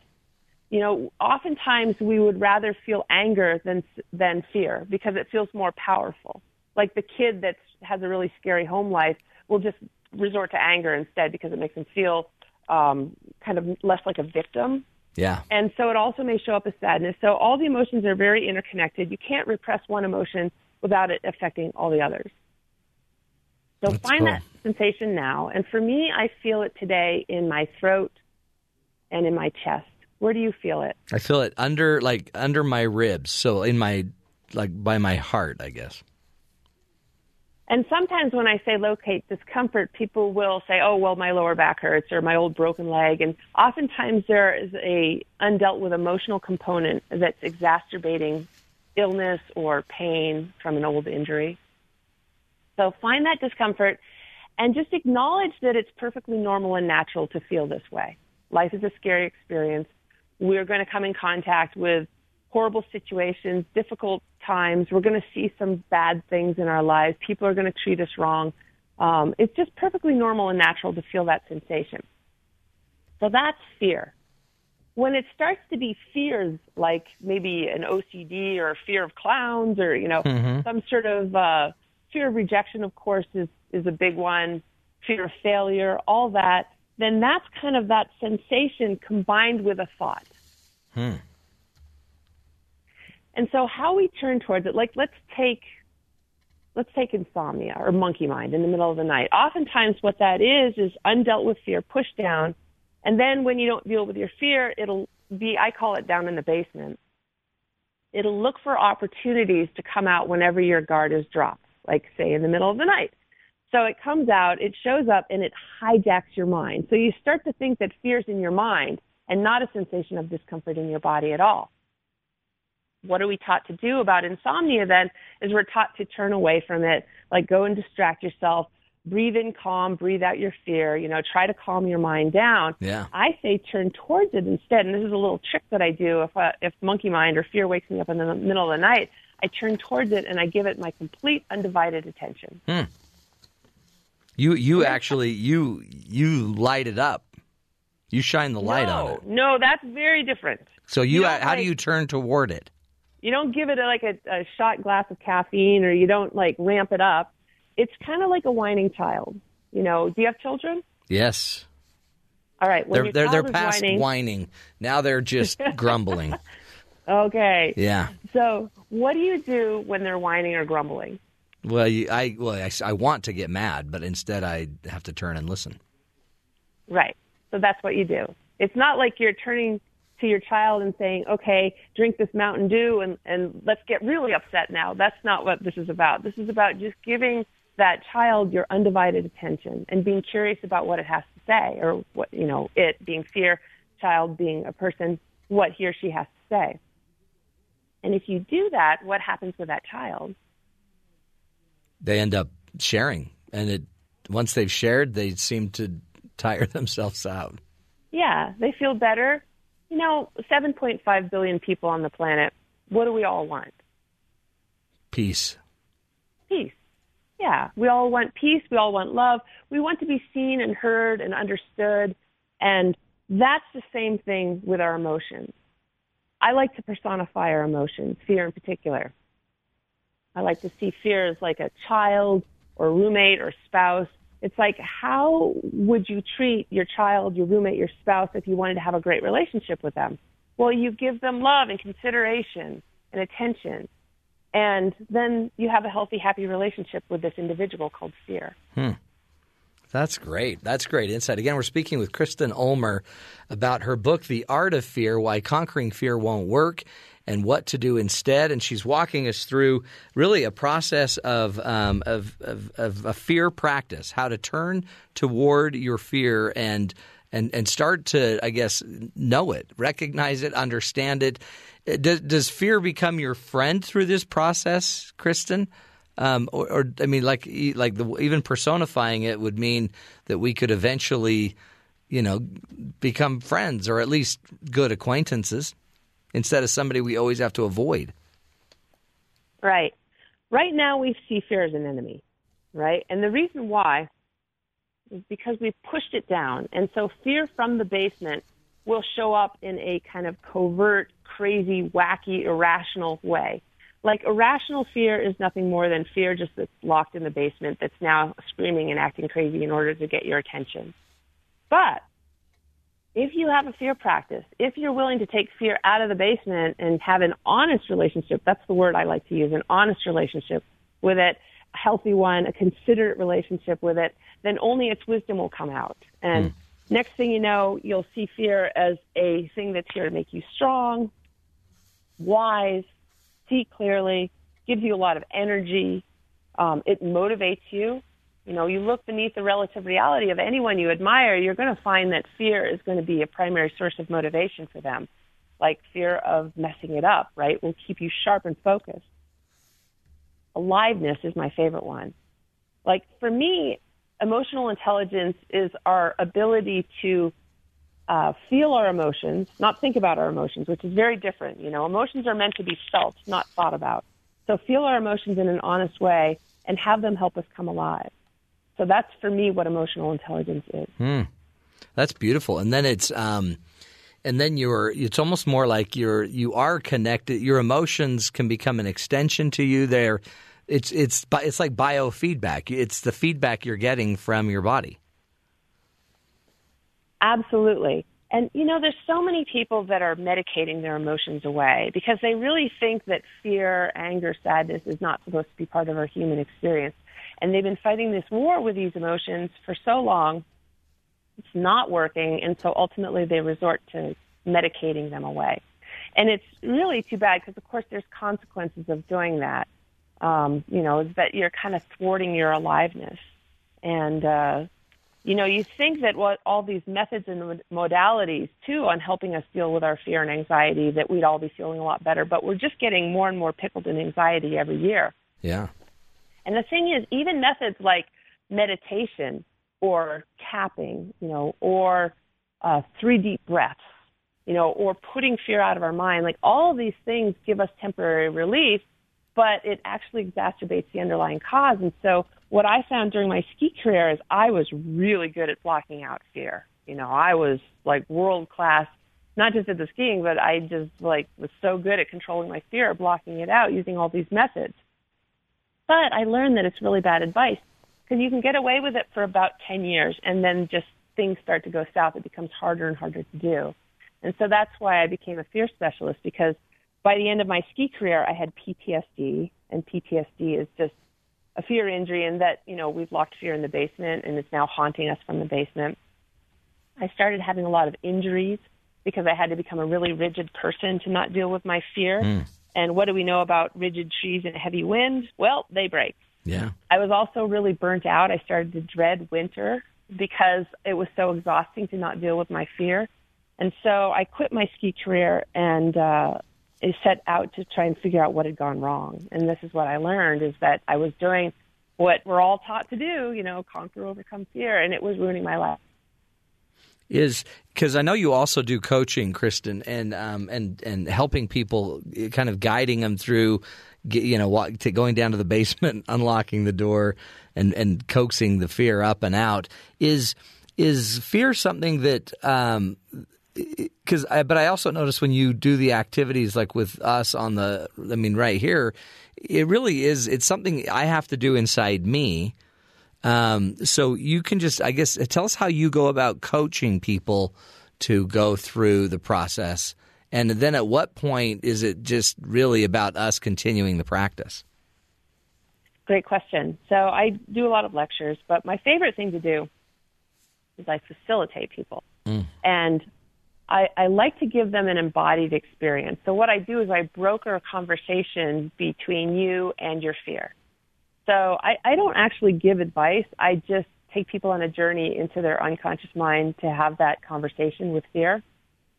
Everybody is so different. Everybody is dealing with fear in a different way. It's showing up from the basement in uh, different ways. You know, some people it's completely redirected as something that doesn't seem like fear at all. Um, and uh, but we can do something here right now because that takes a, that's a process that takes some time. I actually work with people only for about six hours Yeah. to get them to the other side of a fear-related problem. Um, but we don't have six hours, so let's do this instead. You ready? yeah yeah Close your eyes and find that sensation of discomfort in your body again. And notice this is a different moment if it's changed, if it's in the same place. For me, I still feel, feel it in my chest. I feel it a lot this morning because I'm so not a morning person. Mhm. And it's like, you know, I'm a little goofy in the morning, but um, well you're you're pulling it off really well oh, thank you. I feel it in my chest. And tell me again where you feel it this time. uh, I feel it again in yeah in the same place in my chest All right. So spend 15 seconds now just acknowledging that it's perfectly normal and natural to feel this way. You know, especially if you're doing big things with your life, you're going to feel this way. And then the second step is you want to get to know your patterns around that fear. Like, what is your relationship with that fear? And remember, I like to personify it.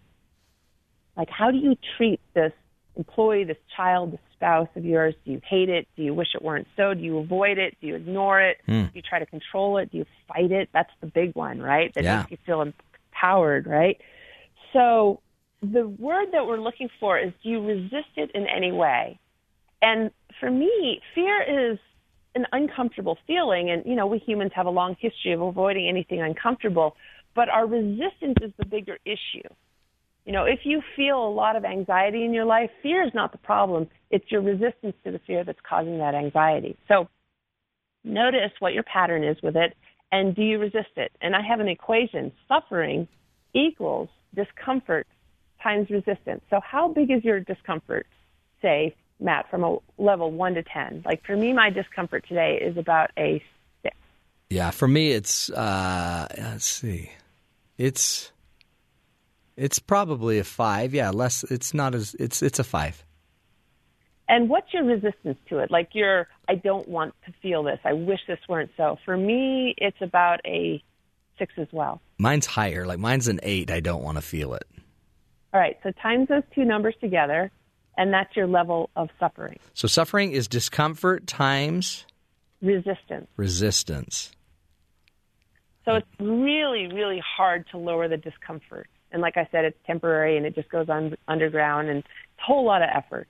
A hmm. lot less effort is to work on your resistance. If you can lower your resistance to, let's say, a level two, yeah, then you know do the equation. That's a whole lot of less suffering. Man, that's great. So that's yeah. So that's level t- step two. You know, fear is natural. Find it in your body, and then notice your level of resistance, and just kind of wiggle that a little bit. And then the third step, and this is my favorite, and this is like we were talking about when you can't sleep at night, you turn towards it. Mm-hmm. You know, fear just wants to be felt. It doesn't want to be thought about. It doesn't want to be rationalized away. It wants to be felt. So that's what we're going to do. We're going to feel it.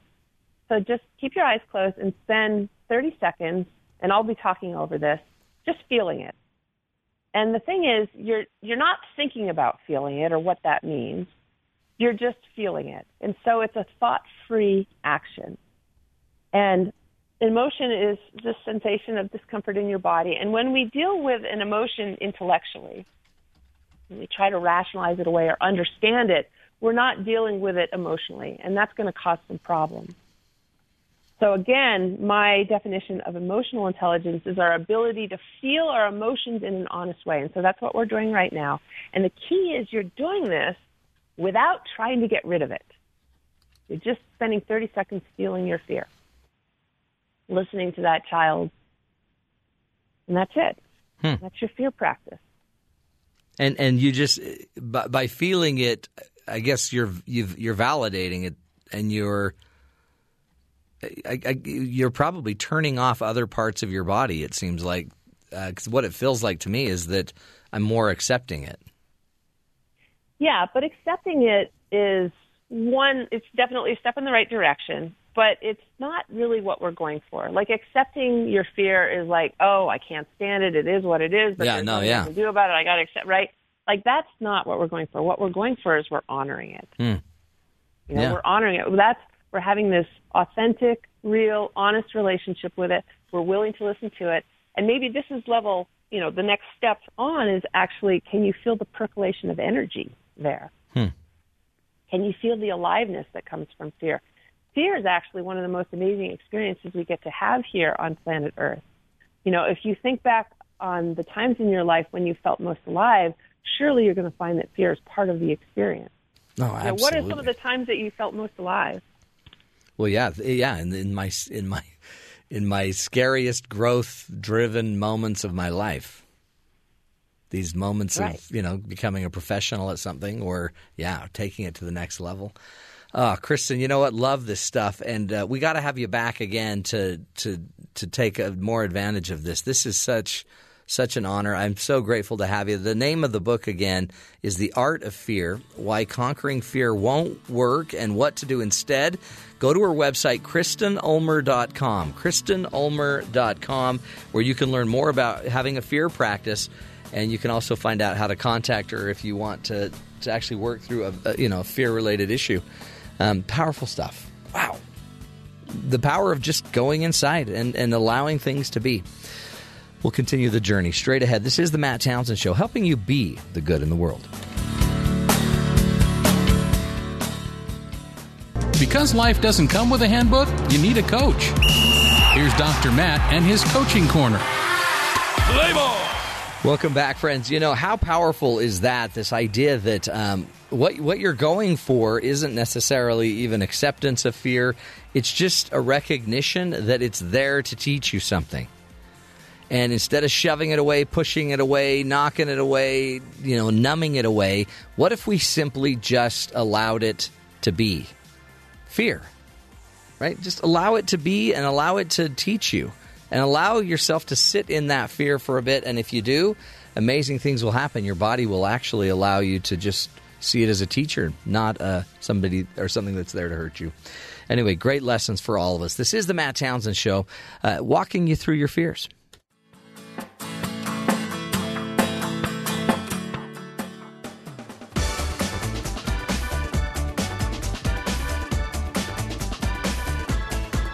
We are getting around to the holiday season, and you might be wondering what Santa's going to bring. One of our producers, Leanna Tan, is convinced some people may be getting nothing for Christmas. She and some other producers around here put together a tangent where they'll share uh, with us some of their experiences of pranking others and being pranked. The other day I was watching as my poor, helpless old laptop struggled to start up, and I flashed back to a time when my dad tried to pull an innocent prank with my laptop once and it took a wrong turn. Eh, now I can look back on it and laugh, but it made me want to hear if anyone else had any fun prank stories. So I decided to ask my colleagues. Here is a little compilation of our prank history. Alex and I were driving back from our date when we got pulled over, which was a problem for two reasons. First, not the best end to a date. Second, there was a warrant out for Alex's arrest because of some unresolved speeding tickets. It's taken care of now. The cop told us there were two options pay immediately or be arrested. We frantically texted and called our friends Ellie and Scott, who didn't respond. Miraculously, the cop told us he was going to let Alex off as long as he promised to pay within the week. Since our friends still hadn't responded, we decided to roll with it. We didn't tell them Alex got off. We got to Ellie's house and Alex stayed outside. I got into my best method acting place and ran to the door in a panic, saying the cop had taken Alex in and I'd had to drive back the mayhem that ensued running, oaths, pooling cash for bail was only exacerbated by the fact that Alex texted saying his green card was on the line. He's a citizen of Iran. Eventually, Alex walked through the door and got soundly slapped in the face by Ellie. I think they always check their phones and respond to messages now, and I know I've never done a better acting job. When I think of pranks, the only thing that comes to mind is my family. I mean, I've had some pretty great triumphs myself, but my inspiration comes from the people that raised me. Well, they're not pranks per se. In our home, we call them punishments. Or, in the words of my elders, no cry before I give you something to cry about. I can think of a time that my cousins got in trouble. I believe they were hitting each other, and my uncle just couldn't take it anymore. Hey, stop hitting me! So we kicked all of them out of the house. He cut branches off the tree outside with the machete and made them all hold a branch high in the air above their heads on the street and told them, If you're gonna act stupid, you can look stupid too. One of my favorite punishments happened when I was around 16 years old. I was helping my mom fold clothes and none of my siblings wanted to help. When my father came home, he heard my mom complaining and he yelled at all of them to go to your rooms. He then told them to take all the clothes out of their dressers and to throw them in the hall. Then he told them to close their doors and to take off their clothes and to throw them in the hall too. He then told them to go outside on the street naked. He said, If you can't fold clothes, then you can't wear any either. My mother and I laughed till we almost passed out. Honestly, we didn't know if he was joking or not. Although my father never made my siblings walk outside naked, they sure did learn their lesson. Anyway, pranks are a little overrated but I have some pretty solid ideas on how I'm going to discipline my kids when I have some in the future. My 17 year old brother's name is Evan McMullin. Yes, the same name of the guy who ran for president in last year's election. Evan decided while the election was going on that he would change his profile picture on Instagram to instead be the presidential candidate's picture, along with a caption, A Republican and a Family Man. Once he had done this, he received hundreds of new followers and likes on his pictures. That is until people realized they had been pranked by a teenager. My mom didn't help matters by buying him a Evan McMullin for President t shirt. This is only the first of many pranks from the one and only Evan McMullin.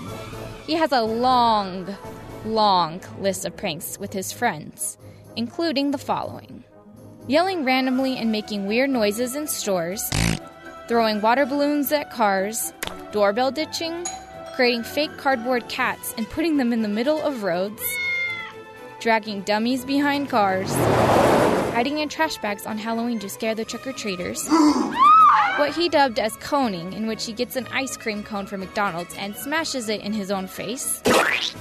Yeah, don't ask me why on that one. And my personal favorite, copying their favorite famous YouTuber Casey Neistat by pulling each other behind their cars on skis during a blizzard. And this is just a few of the pranks on the long and very accomplished list of my rascal little brother. Well, glad to know I'm not the only one who's been a victim of pranking or of parental discipline gone wrong. Hopefully, that encouraged some of you that you're not alone, and perhaps dissuaded others of you from your mischievous ways. Well, happy pranking, you pranksters, and good luck to the rest of us. I'm Leanna Tan, and that's my little tangent. This is the Matt Townsend Show. Your guide on the side. Follow Dr. Matt on Twitter At Dr. Matt Show. Call the show at 1 855 Chat BYU. This is the Matt Townsend Show. Dr. Matt Townsend. Now. On BYU Radio. BYU Radio. Good morning, friends. Top of the morning to you. Dr. Matt here, along with Jeff and Terry. The gang is gathered, and guess what? A lot of crazy stuff going on. Weird headlines. A coup in uh, Zimbabwe. If you even know much about the politics there, we've also got a boy, a major um, event averted in California. A shooting. They got the gunman actually shot four people. Went to a school uh, to, I guess, do major harm. Luckily, the school was on lockdown and probably saved a lot of lives there. The gunman was eventually killed. And uh, Roy Moore being dropped now by the the Senate Republican Committee for funding, the National Committee, and uh, what do you do there? But now he's coming back saying this is just a you know left wing conspiracy trying to keep his Christian values out of the Senate. Is it possible he just made a mistake? What do you mean? Well, is it possible it's his fault? Nah, yeah. It, I mean, according to the, a lot of the media, a lot of the people, it was his fault. You Hmm. shouldn't hang around with young. Now the reports are in the 80s People. it was a mall and a YMCA he was banned from. Yeah, I, was, I saw that. But what do you do? I mean, he's going to keep going. Yep. Alabama. think I about mean, it. it's like you. They've known the guy for forty years. They're saying it's not. You know, For his his brand, for what he is espousing in that, that state, yeah, is that the establishment Republicans are not on your side.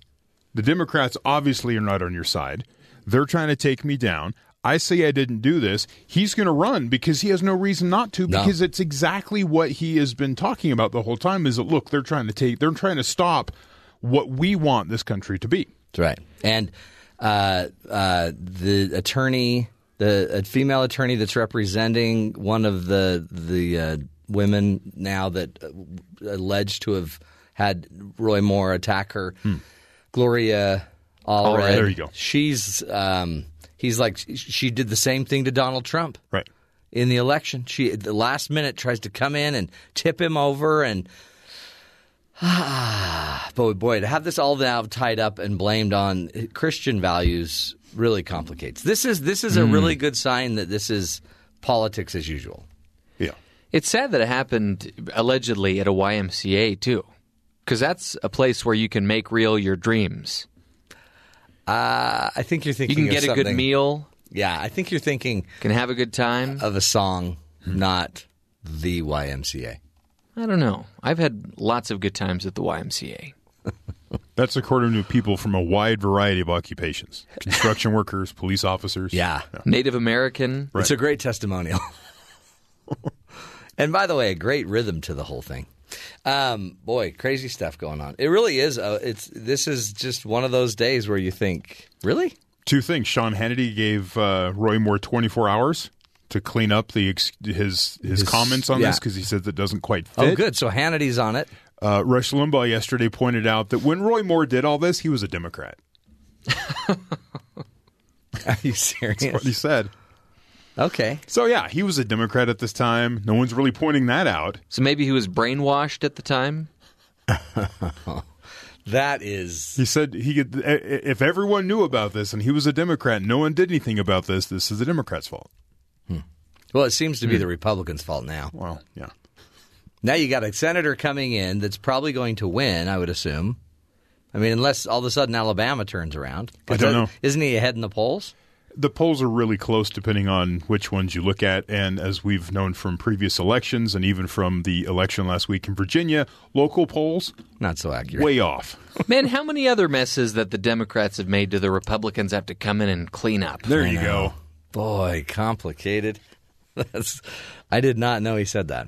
Uh, but it's interesting. So Hannity's saying, clean this up. Yeah, he says the the the, the statements he has made have not uh, like settled the issue. They No. haven't been, you know, like you, you want to have a, a you want to have a statement that kind of cleans it up that says this is why this is not this No, isn't true and that kind of what thing. he- but he's already said Yeah. he didn't know the woman, but he signed her yearbook. Well, and then uh, I think Hannity, or Hannity was probably more talking about the interview he had with Roy Moore, where they he asked him, "Have you had?" Did you have relationships with these girls or, or girls that young? He was talking about just teenagers Yeah, in general. yeah, he said yeah. generally no. Right. Which isn't a no. It's like, well, not really. Okay. And so vague comments like that have uh, apparently have not convinced Mr. Hannity at this point. Well, because maybe if you've had like one or two or five relationships, that doesn't mean that you're you routinely have relationships with young people. Were they even relationships, or were they just visits to the Y? I don't know. That's the thing is that he's not going to give you more data. He can't clear it up because he's already said he didn't know the woman. Right. But others are saying no, he was banned from malls, and they knew that he had a reputation. And the reputation was when you see him, you walk the other way. Hannity also may be feeling pressure of uh, advertisers pulling out. No, that's a big deal. And deciding to, well, maybe we will clean up my response Yeah. to this whole thing with this ultimatum. That's why I love De- uh, Diddy Dental, one of our great sponsors, Mm. because they they don't pull out uh, no matter what dumb things we say. no, they just install grills. That's kind of their deal. Yeah, they're grill installers. So uh, let's get to the headlines with Terry South. Terry, what else should we be paying attention to this morning? As uh, you mentioned, at least four people killed in a random shooting rampage in Northern California in Tehama County in, on Tuesday, I believe is how you say it. This side of the Washington Post. The attack reportedly follows a domestic violence incident involving the suspected the suspected shooter who was killed by police. The alleged shooter, armed with a semi-automatic rifle and two handguns, opened fire at, on at least seven sites in the rural region, including an elementary school. A number of children were wounded, although none were reportedly killed. The gunman appeared to be randomly picking targets, according to NBC Wow. Bay Area. Police say the shooter had an ongoing dispute with a woman who lived in his neighborhood. That woman who filed a restraining order against him earlier this year was one of the first to be killed in the rampage. So they maybe that Really? was the trigger, and then he just decided to take off. So, I- mean, Head down the road, It's what he could interesting that we're all one big network here, right? So one neighborly dispute leads to the shooting. A neighborly dispute with Rand Paul leads to being tackled. You are your neighbor's keeper And in a weird way. And as you said, it could have been worse if the uh, school Oh, officials didn't lock the school down when they heard gunshots. We'd be doing another story. Yeah. Uh, Attorney General Jeff Sessions insisted Tuesday that he had been answering Congress's questions to the best of his ability during several congressional hearings. Sessions made the claim while appearing before the House Judiciary Committee last week. 17 House Democrats signed a letter written to Sessions that announced their atten- intention to press the Attorney General on a statement made during his January confirmation hearing when he claimed he was not aware of any contacts between Russian officials and members of Trump's campaign. To that end, Ses- Sessions said in a forceful, prepared remarks, I will not accept and I reject accusations that I have ever lied. That's a lie. That he has ever lied. So the accusation that he lied is a lie. Yeah. One of the uh, Democratic House members asked, pointed out that uh, as they were questioning him, he said, "I do not recall. I do not remember. I, you know." I he know said that like nothing. like seven times, and he goes, "Is that correct?" And he goes, "I'm not aware of the actual number." So even then, he didn't remember how many times he had said it in the meeting Yeah. he was sitting in. See, that's like you're it so trapped. You're you're kind of done when they're Yeah. circling you. But wh- that's what we're going to be talking about lying and is it a problem when elected officials lie? Because we've been lied to a lot lately. Right.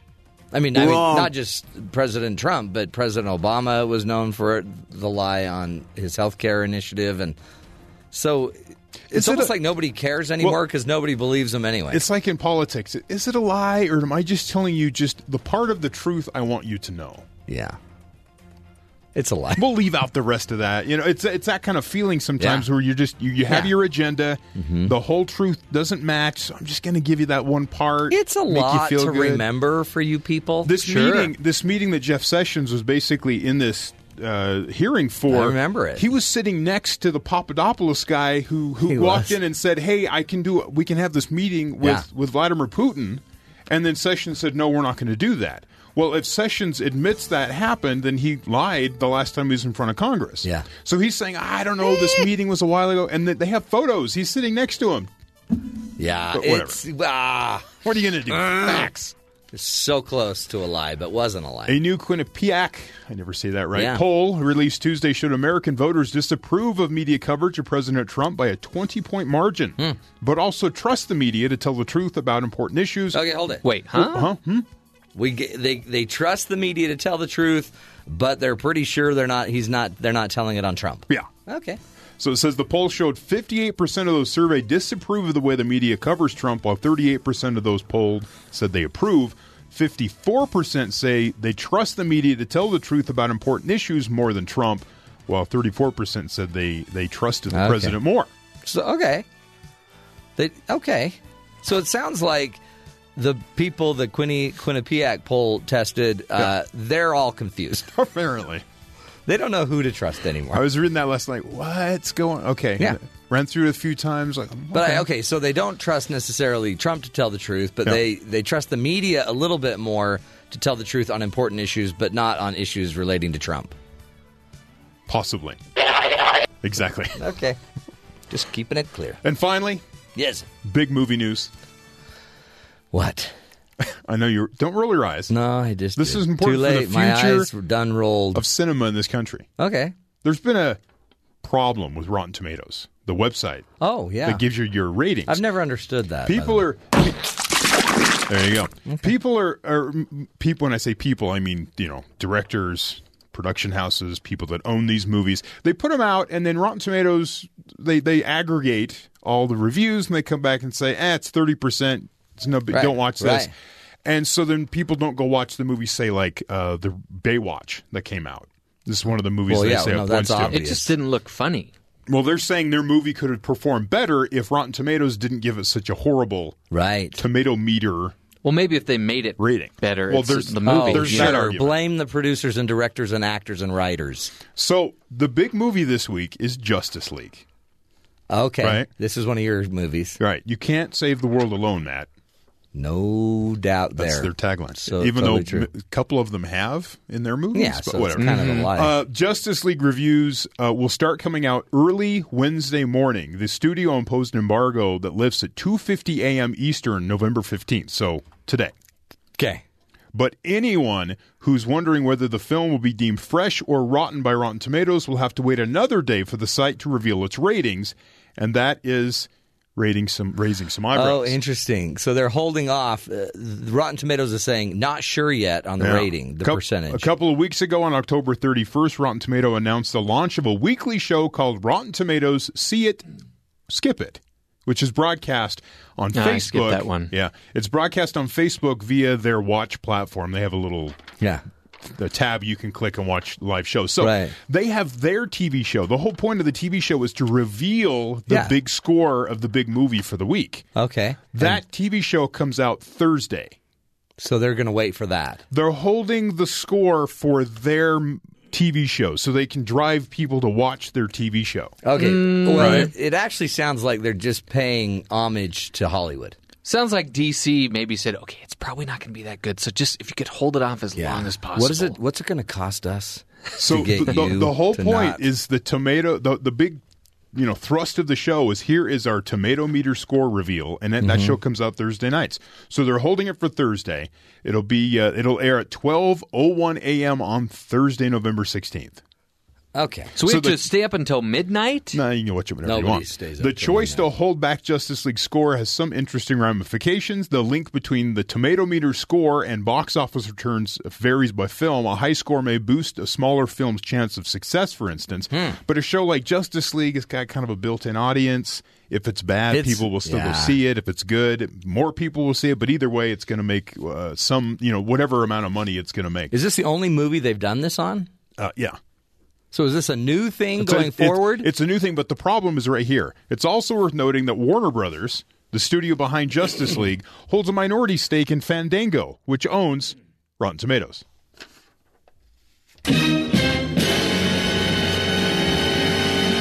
Sorry, there was a conspiracy. there was a dramatic pause before the dun, dun, dun. You've heard of Fandango. yeah. It's where you go online and buy had some a tickets. Fandango. They purchase Rotten Tomatoes. So when you go buy these tickets on Fandango, next to your ticket purchase, it gives you the tomato Oh, meter rating. boy. So what they're saying is because people go there and they look at it, oh, it's only 30%, I'll go watch another movie. Mm-hmm. That drives ticket sales down. This is a conspiracy. They're It's a huge conspiracy. good. Buyer beware. If you're going to be fandangoed, you're you're going to have issues with the tomatoes. Yeah.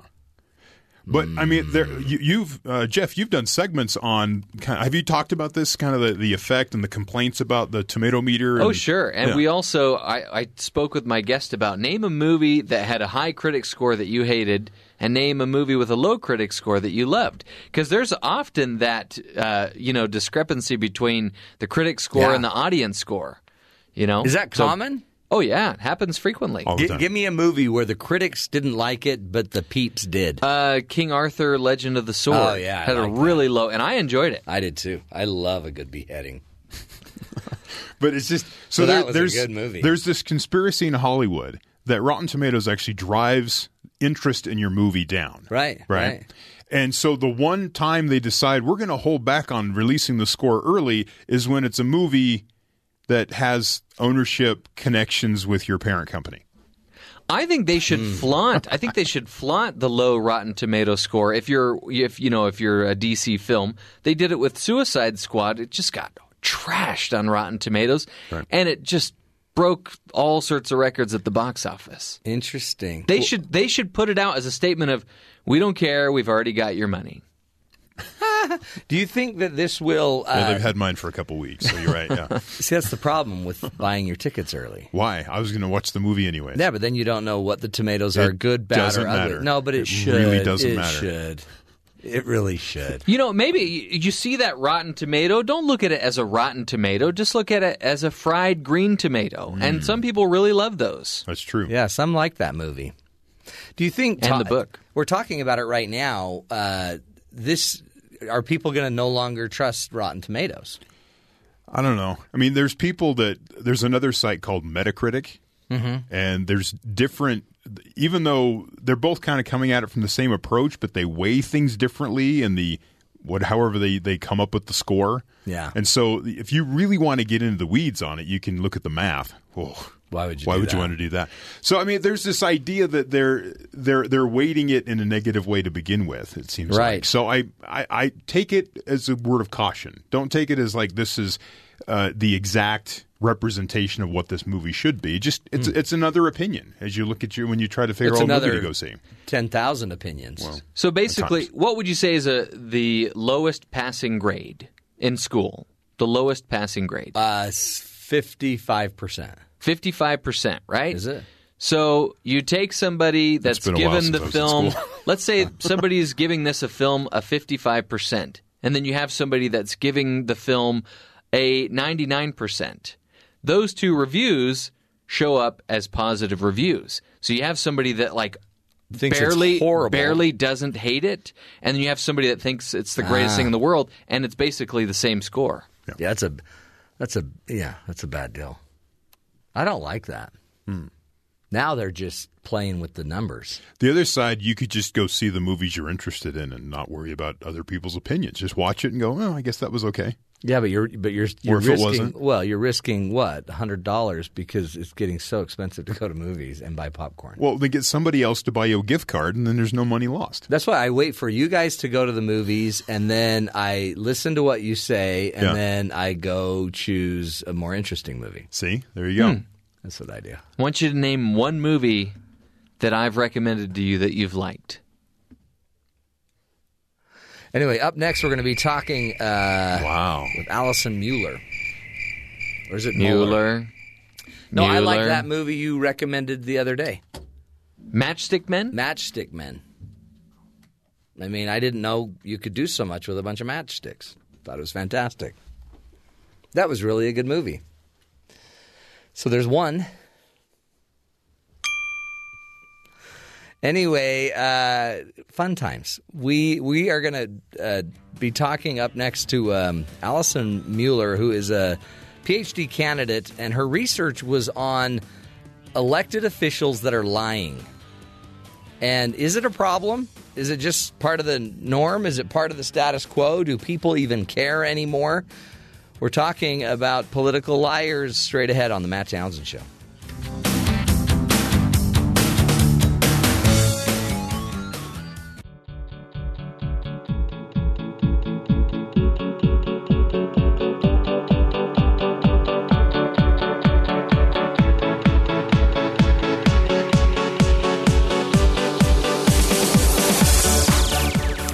Welcome back, friends. You know, what do you do when you know that your children are lying to you? Hmm? Time to ground them? Time to, you know, take away their cell phone? Well, how about if a public uh, a politician is out there lying to you? What do you do to hold them accountable? Do we do anything? Does anything work, or do we now just expect our officials to lie? Because we see it in story after story after story. In fact, half of the news we reviewed this morning was uh, was about lying and questions of lying. So to help us kind of walk through this is a PhD candidate, Allison Mueller from the University of Illinois at Chicago, and she has been uh, focusing her research on the dark side of morality, how and why people behave immorally in everyday life. And uh, today she's going to be talking about some of her research she's been doing. Allison, thank you for being with us, Thank you for having me. and good luck finishing your uh, PhD. That's it's fun once you get to candidate status because you only have like a few more years of pain. Exactly. I'm rounding the last leg of the journey. Ah, isn't that It's been a long one. I'm so happy for you. Um, Thank you. Talk to me, Allison, about this because again, in the news, we, we hear about it all the time. We from the and you brought it up in your articles or in articles it's been brought up um, along with your work. Uh, Trump and the Scout Jamboree saying that he was was thanked by the Boy Scout leaders. That eventually came out basically to be a lie. Um, President Obama lied about we can keep our doctors. Now Jeff Sessions is being supposedly caught in a lie. What what what is going on? And and um, when you look at it just as a researcher, what what you could research anything around. Why did you choose to kind of get into this area of research? Well, in general, we were curious about specifically why political figures lie, like um, the politicians we see on the news today. But actually, the reason why we were inspired to do this research is not really related to politicians in the news. Um, in 2014, actually, a famous monologue deliverer, Mike Daisey, went on National Public Radio and in front of the whole country claimed that Apple had horrible, unethical manufacturing practices in their factories in China. So, like your iPhones and your Mm. iPods were manufactured really unethically. Um, and after that aired on This American Life, they found out that he had completely fabricated many of the shocking details. Oh Uh, yeah, and they had a subsequent retraction episode, and Ira Glass, the host of This American Life, just point blank asked Mike Daisey why he felt compelled to lie to the public. And Daisey said that he felt justified because it got people to care about a cause that he thought was morally important. Wow. Um, so- okay. So using a Yeah. lie to enroll people. Yes, exactly. So uh, that was really the event that inspired us, not really the uh, the recent scandals in politics. so yeah, we, we started the research in 2014, way before the 2016 election. Okay, so teach us, talk to us about how do you, I mean, so how do you research lying? How are you going about your study? Um, so in our study, we had people evaluate public figures who lied. So the participants themselves didn't do the lying. We were just looking to see whether they tolerated other people's lies. Hmm. And we had them read basically uh, what looked like almost like a radio transcript. So, um, for instance, on uh, National Public Radio, they always post online a transcript of the whole interview. So we essentially took like a transcript and presented it to the participants. And it was a very impassioned transcript about um, why we should fund Planned Parenthood. And participants were told that it was aired over National Public Radio and it was very wide reaching. So, like, over 100,000 people had downloaded the podcast. Um, and then we manipulated whether they learned that it was actually true or false, according to several different fact checking organizations. Um, so that's really how we manipulated lying in this study. Did the public figure over the radio station lie to serve that cause, to get people to care about funding Planned Parenthood? Or did they tell the truth and engage in honest advocacy? Interesting. Um, what yeah, did what did you find? just- What data came out?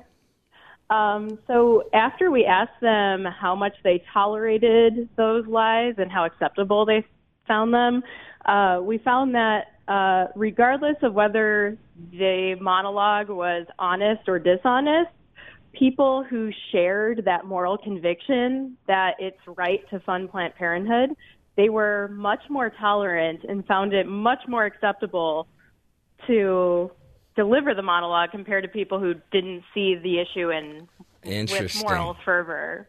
Yeah. So we're we biased in our we're biased toward the lie if we believe in that cause. Yes, yeah, especially if we see it as uh, a moral issue, an issue of right and wrong. So Isn't that like amazing? That- Yeah, that's great data because we we see that. I mean, a lot of people had, uh, you know, maybe moral issues with President Trump, but uh, he's a Republican, so we, Right. you know, people would vote for him. Or um, that that is so. So what does this mean? I mean, I guess it just means that our morality is movable. It's a we adjust we adjust our scale depending on what's being presented.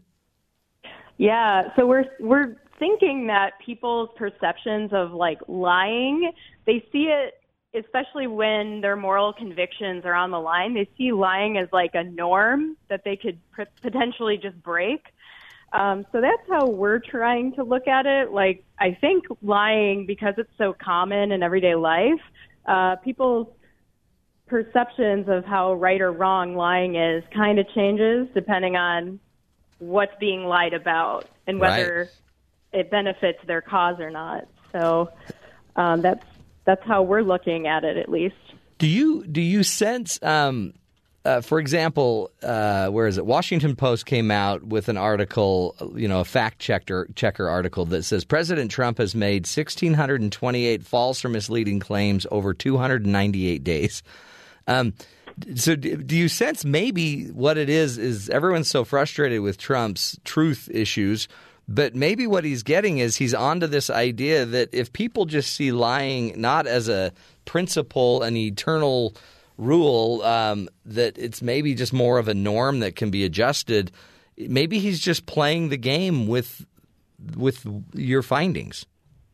Yeah, it it very well could be, um, and I don't think it's necessarily even restricted to, um, for instance, like people like Trump. I think it it's also characteristic of kind of every election. Yeah. So in the 2016 election, for example, um, Hillary Clinton and Bernie Sanders, their truth ratings, according to PolitiFact, like that check fact fact checking Yeah. organization, I think they had 30% of the claims they made were lies.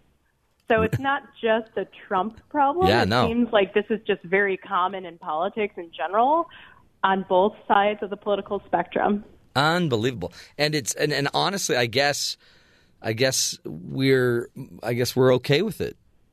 I mean, overall, Yeah. because it's just it's almost the standard. Is the same thing true? Um, I mean, because you you gave an example uh, that maybe it, I guess it could be seen as a political issue, but it's it's kind of um, it, it's uh, it's also a social issue. So is this? Do you see the same data on social issues versus political issues? Um, do you? What do you mean by social? Well, I mean, I guess like something more just like um, racism isn't necessarily a Oh. political issue, but it is a social issue. So, but if we have Yeah. racist beliefs, are we more okay with people lying as long as it supports our racist belief? So, is it Um, any belief? Yeah, that brings up a great point. So, um, the way that my lab at UIC defines morality is very fluid. So, we essentially don't make any claims on what issues or whether they be social, Huh, like you're saying, yeah. or political. We don't define any given issue as morally relevant or not. We actually just ask participants to what extent is this issue morally relevant to you personally? Yeah. So, because of that, one person or a group of people could potentially see racism with moral fervor, that it's a matter of right and wrong. And for those people who see it as a moral issue, we might predict that they might be more tolerant for lies that serve that viewpoint compared to people who don't see it as a moral issue. Yeah, Um, that's fascinating. so yeah, our our approach is a lot more fluid than other researchers who tend to state claims about what's morally relevant or what's not. We let participants tell us what they think is morally relevant, and we actually see a lot of variability in the issues that people attach moral significance to. So it seems like, and you tell me, is it more fluid then? Is our morality, I guess, more fluid as a society as a whole and more rigid in our house, in my home? So uh, am I am I um, a stronger judge of morality and lying if it's in my home? Because we seem to have my standard, allegedly or supposedly, of morality versus am I and am I more loose outside of my home? Hmm. Uh, I honestly am not sure. We, I'm not sure like how many opportunities people really get within their own homes to, um, test it. like tra- transgress for Yeah. a moral cause. Yeah. So, um, and also just uh, as a clarification, whatever people see, even though there's variability in what issues people moralize, once they do see an issue in moral conviction terms, they're very rigid about it. So there's like variability between like a whole population and what issues are moralized, but for the individual, their set of moral convictions are very rigid. They're willing to do whatever it takes to serve them. Um, so, So once they've moved, yeah, that's a good point. Once they've moved to a decision, a moral decision on an issue, then they get become fairly rigid on it. Yeah, and they uh, our lab's research suggests that people see their moral convictions as universally true, as self-evident as two plus two equals 4 um, and ex- extremely motivational. So people are extremely motivated to serve moral causes that they see in those terms. Yeah. So, yeah, they're willing to, in this research, lie. Um, our other research suggests in our lab group that they're also more willing to uh, distance themselves from people who disagree with them, behaviorally discriminate against people who morally disagree with them. Um, so they're very motivated to serve those beliefs. Interesting. Does it? It seems like um, it, it- does. Does this bring us satisfaction? Um, like what's what's the positive of it? Because it seems like what we're doing is we're always then in a battle or a fight, uh, or looking for a way to you know discriminate or kick people out of the circle. Yeah. Well, I think that the positive, the plus side of moral convictions that admittedly we're not really focusing on in this research is that people um, are motivated to be politically engaged for their beliefs. So that's a positive. People are voting more when they see an issue in moral terms or a candidate uh, with moral conviction. Um, so that's a positive. I guess Uh, I guess except a silver lining. It, it might be a silver lining unless they're completely in the in the wrong, or I mean, like unless they're completely Yeah. misled.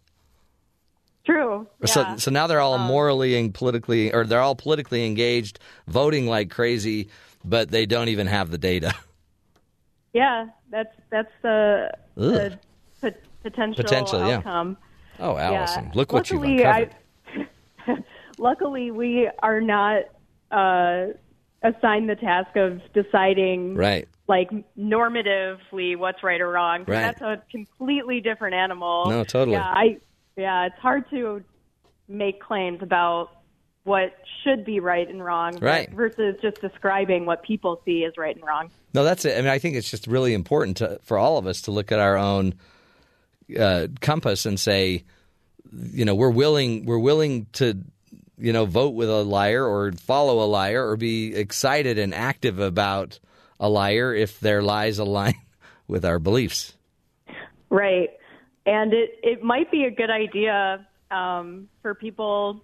I think it's what we also found in our research is that if you disagree with that moral viewpoint, you, you hold the person accountable.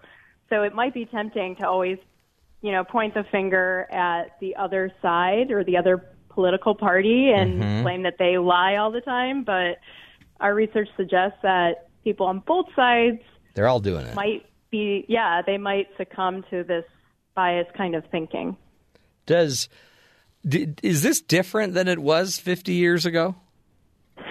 that, that's a great question um, i don't have the data for that even though um, and i've only seen a handful of elections because i'm only 30 years old so Yeah. i can't tell you like way back but just anecdotally everybody seems to say that the time that we're living in now is just fake news everywhere um, political lies corruption a lot more than in the past and it might be i mean i haven't done the research but i would be very interested to Mm. see over time how has this tendency changed in terms of like political lies in elections Yeah.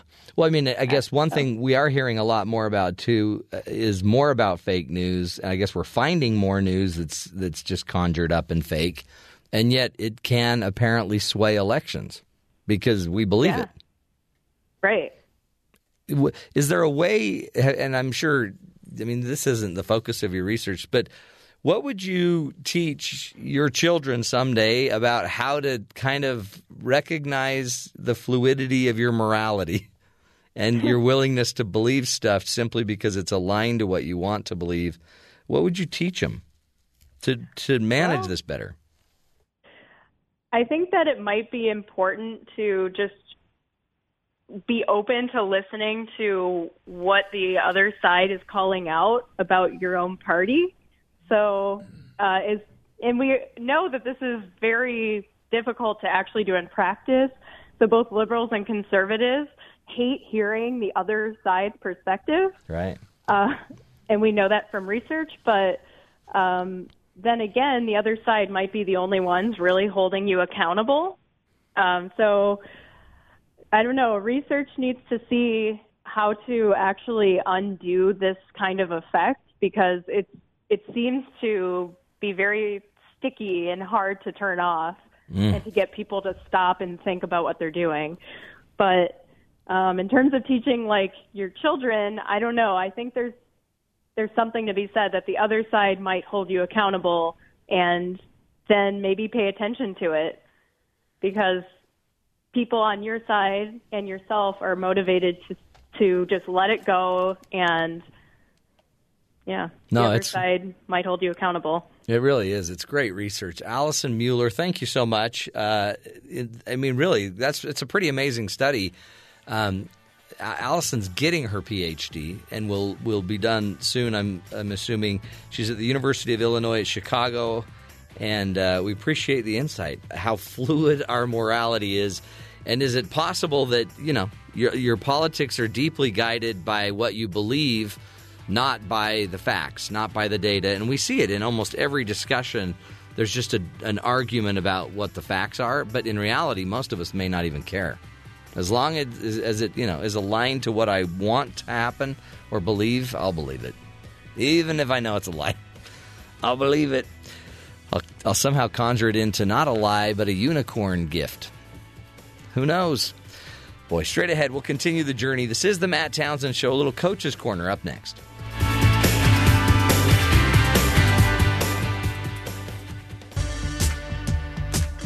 Because life doesn't come with a handbook, you need a coach. Here's Dr. Matt and his coaching corner. Play ball! Play ball, friends. You know, um, we talk about lying. It's really easy to uh, beat up our politicians for it. Um, more and more. I mean, I really think what President Trump is doing is is just shining a big, a really enormous spotlight on a problem we've always had, which is which our last guest just talked about. The idea of lying is it's very subjective, right? And we, we're going to find the lie that fits the belief system that we that we have.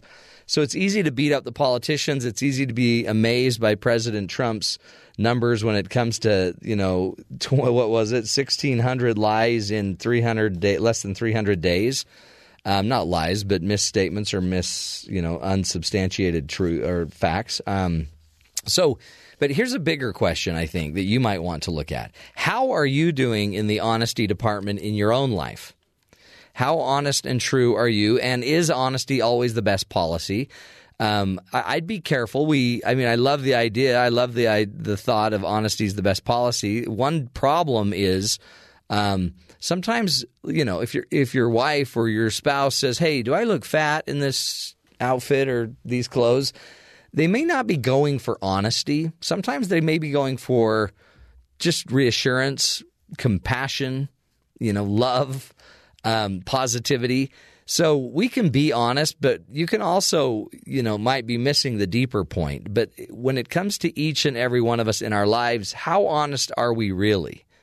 Uh, some of the things that we lie for and lie about uh, we have a lot of great justification, right? So sometimes we'll lie to spare our partner's feelings. We lie to make ourselves look good or feel good. Uh, we lie to show that we're better than we are. We lie to keep the peace sometimes. Um, but in the end, what all of those might be is are just facts that you, you're lying because you don't know any other way to do it. So you may not want to default to the lie, not just because you're going to get caught, not because it's just immoral and unethical, because but it might also be that you lie because you don't have the tool set. You don't have a broad enough set of skills to be able to find another way to handle this situation. Uh, some of the things that we lie about in our relationships, our past past relationships, we lie about how we how and when we spend our money. We lie about indiscretions and sins that are going on in our relationships, weaknesses or imperfections. We lie a lot of times when our egos are threatened, when this when our identity is now up in question. I've had clients that hadn't had a job for 6 months, pretended to go to work every day, and then their spouse found out that they were lying. I had a, a client once that was playing video games at a university for about a year.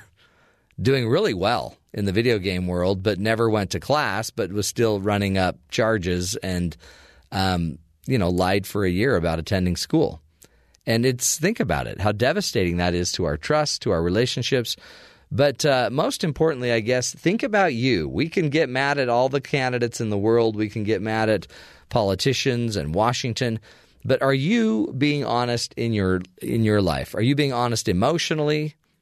Are you are you real with your feelings? Do you share your feelings? When you're down and you're bummed and you're frustrated and your spouse says, "What's wrong?" and you're like, "Nothing, I'm fine." Do you go play that game? Or do you know how to share your emotions with others? Uh, are you are you honest about your history, your past? Um, remember, you're probably less likely to get over your past, move on from your past, take your past into a new future if you're not going to be more honest with yourself? Are you honest about your present day reality? You know, there's a million situations out there that, that can be going on in your business life, in your social life, in your spiritual life. And if you're not honest, then you're just you're just not ever going to deal with or get out of the problem. And are you honest about your future? Do you ever lie about your future life? Yeah, you know, someday we're going to retire and we'll be able to go get a house in Tahiti. Well, maybe not if you're not putting any money away in your in your 401k. Maybe retirement's just a big lie. So if we could maybe align to some more uh, what they call radical honesty, it, it might be a little healthier for all of us. And again, be more honest about your own political views. It's sometimes it's hard if if a candidate is lying and is not representing your values. It may not matter at all if they're in the GOP or they're in the Democratic Party, right? So quit lying that it matters which party they're in. Um, because if they're lying, they're lying, and uh, it's too easy to say, "Well, I'll just vote for them because we really need to get a Democrat in there." Or we need to really get a Republican in there. Instead, it might be really powerful if all of us stand up and start demanding a little more character from our elected officials and maybe more importantly from ourselves. Just a little thought from Dr. Matt. We will continue the journey straight ahead. More news to help you live longer, love stronger, and lead a healthier, happier life.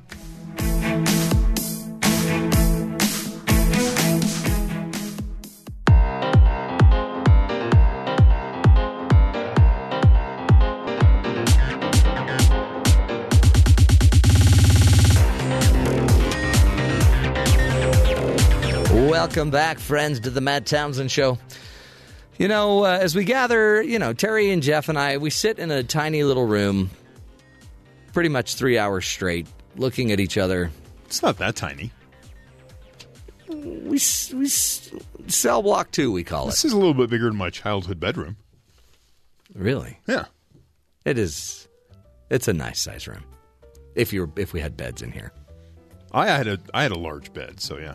He was just saying it seems small, maybe because of the company involved. Yeah, in the equation. Uh huh. Yeah. Well, Anywho, um, so we always come up with really interesting research and ideas, and Terry has been uh, di- digging really deep. If you had access to a kitchen that would make anything you possibly could want, oh wow, yeah, like say it'd be Italian or Greek. That's for President Trump does. Yeah, he Well- could eat anything he wants because Yeah. the White House will make him anything. What would you ask them to make you? Lasagna Okay. every day, twice a day. Just the greatest lasagna possible. Mm-hmm. Jeff? No vegetable. Lasagna. I would say I ooh, you know what? I would just say a homemade. Well, you can't home make it, but a roast. Okay. Roast and potatoes, carrots, So celery. that would be like a really good Sunday gravy. Dip it in some sourdough Uh-huh. bread. Uh-huh. So, a um, profile of a former Trump bodyguard reveals that the president is also a huge McDonald's fan. Oh yeah, and to a point where he asked the White House chefs to recreate the quarter pounder and the apple pie. Big fan of both. Really? Yeah. So what he's going for is he just wants someone to run to McDonald's. So, as this article from uh, Eater.com suggests, this McNugget of information was tucked into a political piece on Keith Schiller, Trump's former bodyguard, who was director of Oval Office operations until September. So, they're trying to get info on this bodyguard and what it was like to be the bodyguard of Trump. He was, Yeah. He's been with him for years. He's his personal confidant, all that kind of stuff. But it ran into the McDonald's theme. Not only do we learn that Trump's prefers burger is a quarter pounder with cheese, but also he enjoys the rather youthful preference of extra ketchup, no pickles. Turns out the White House kitchen was asked to replicate both the burger and apple pie, uh, but they couldn't match it to the satisfaction of the McDonald's origins, perhaps because White House chefs work at higher graded ingredients than So McDonald's does. They were fired. I don't know if they were fired, but You're they fired. but they failed. So those failures meant Schiller, the bodyguard, who was a relatively senior White House figure, director of Oval Office operations, was dispatched to a McDonald's to pick up the meal for Trump. Wow. I mean, you can have you got the best chefs in the country, and uh, you're sending your guy out to McDonald's. And I mean, also- I get it. You get that hankering. You need that sugar or that salt fix. Yeah. Mm-hmm. Plenty of sugar in there too. So it says that also the profile also showed that the bodyguard, uh, at least in 2016 presidential campaign, would also head to McDonald's near LaGuardia to pick up an egg McMuffin Oh, yeah. in the breakfast hours and two quarter pounders and a large fry later in the day. Oh, that's it. Maybe he just needs to branch out a little bit more. Maybe try a Burger King, a little Taco Bell. Up next, uh, we'll continue the journey, folks. This is the Matt Townsend Show, helping you be the good in the world.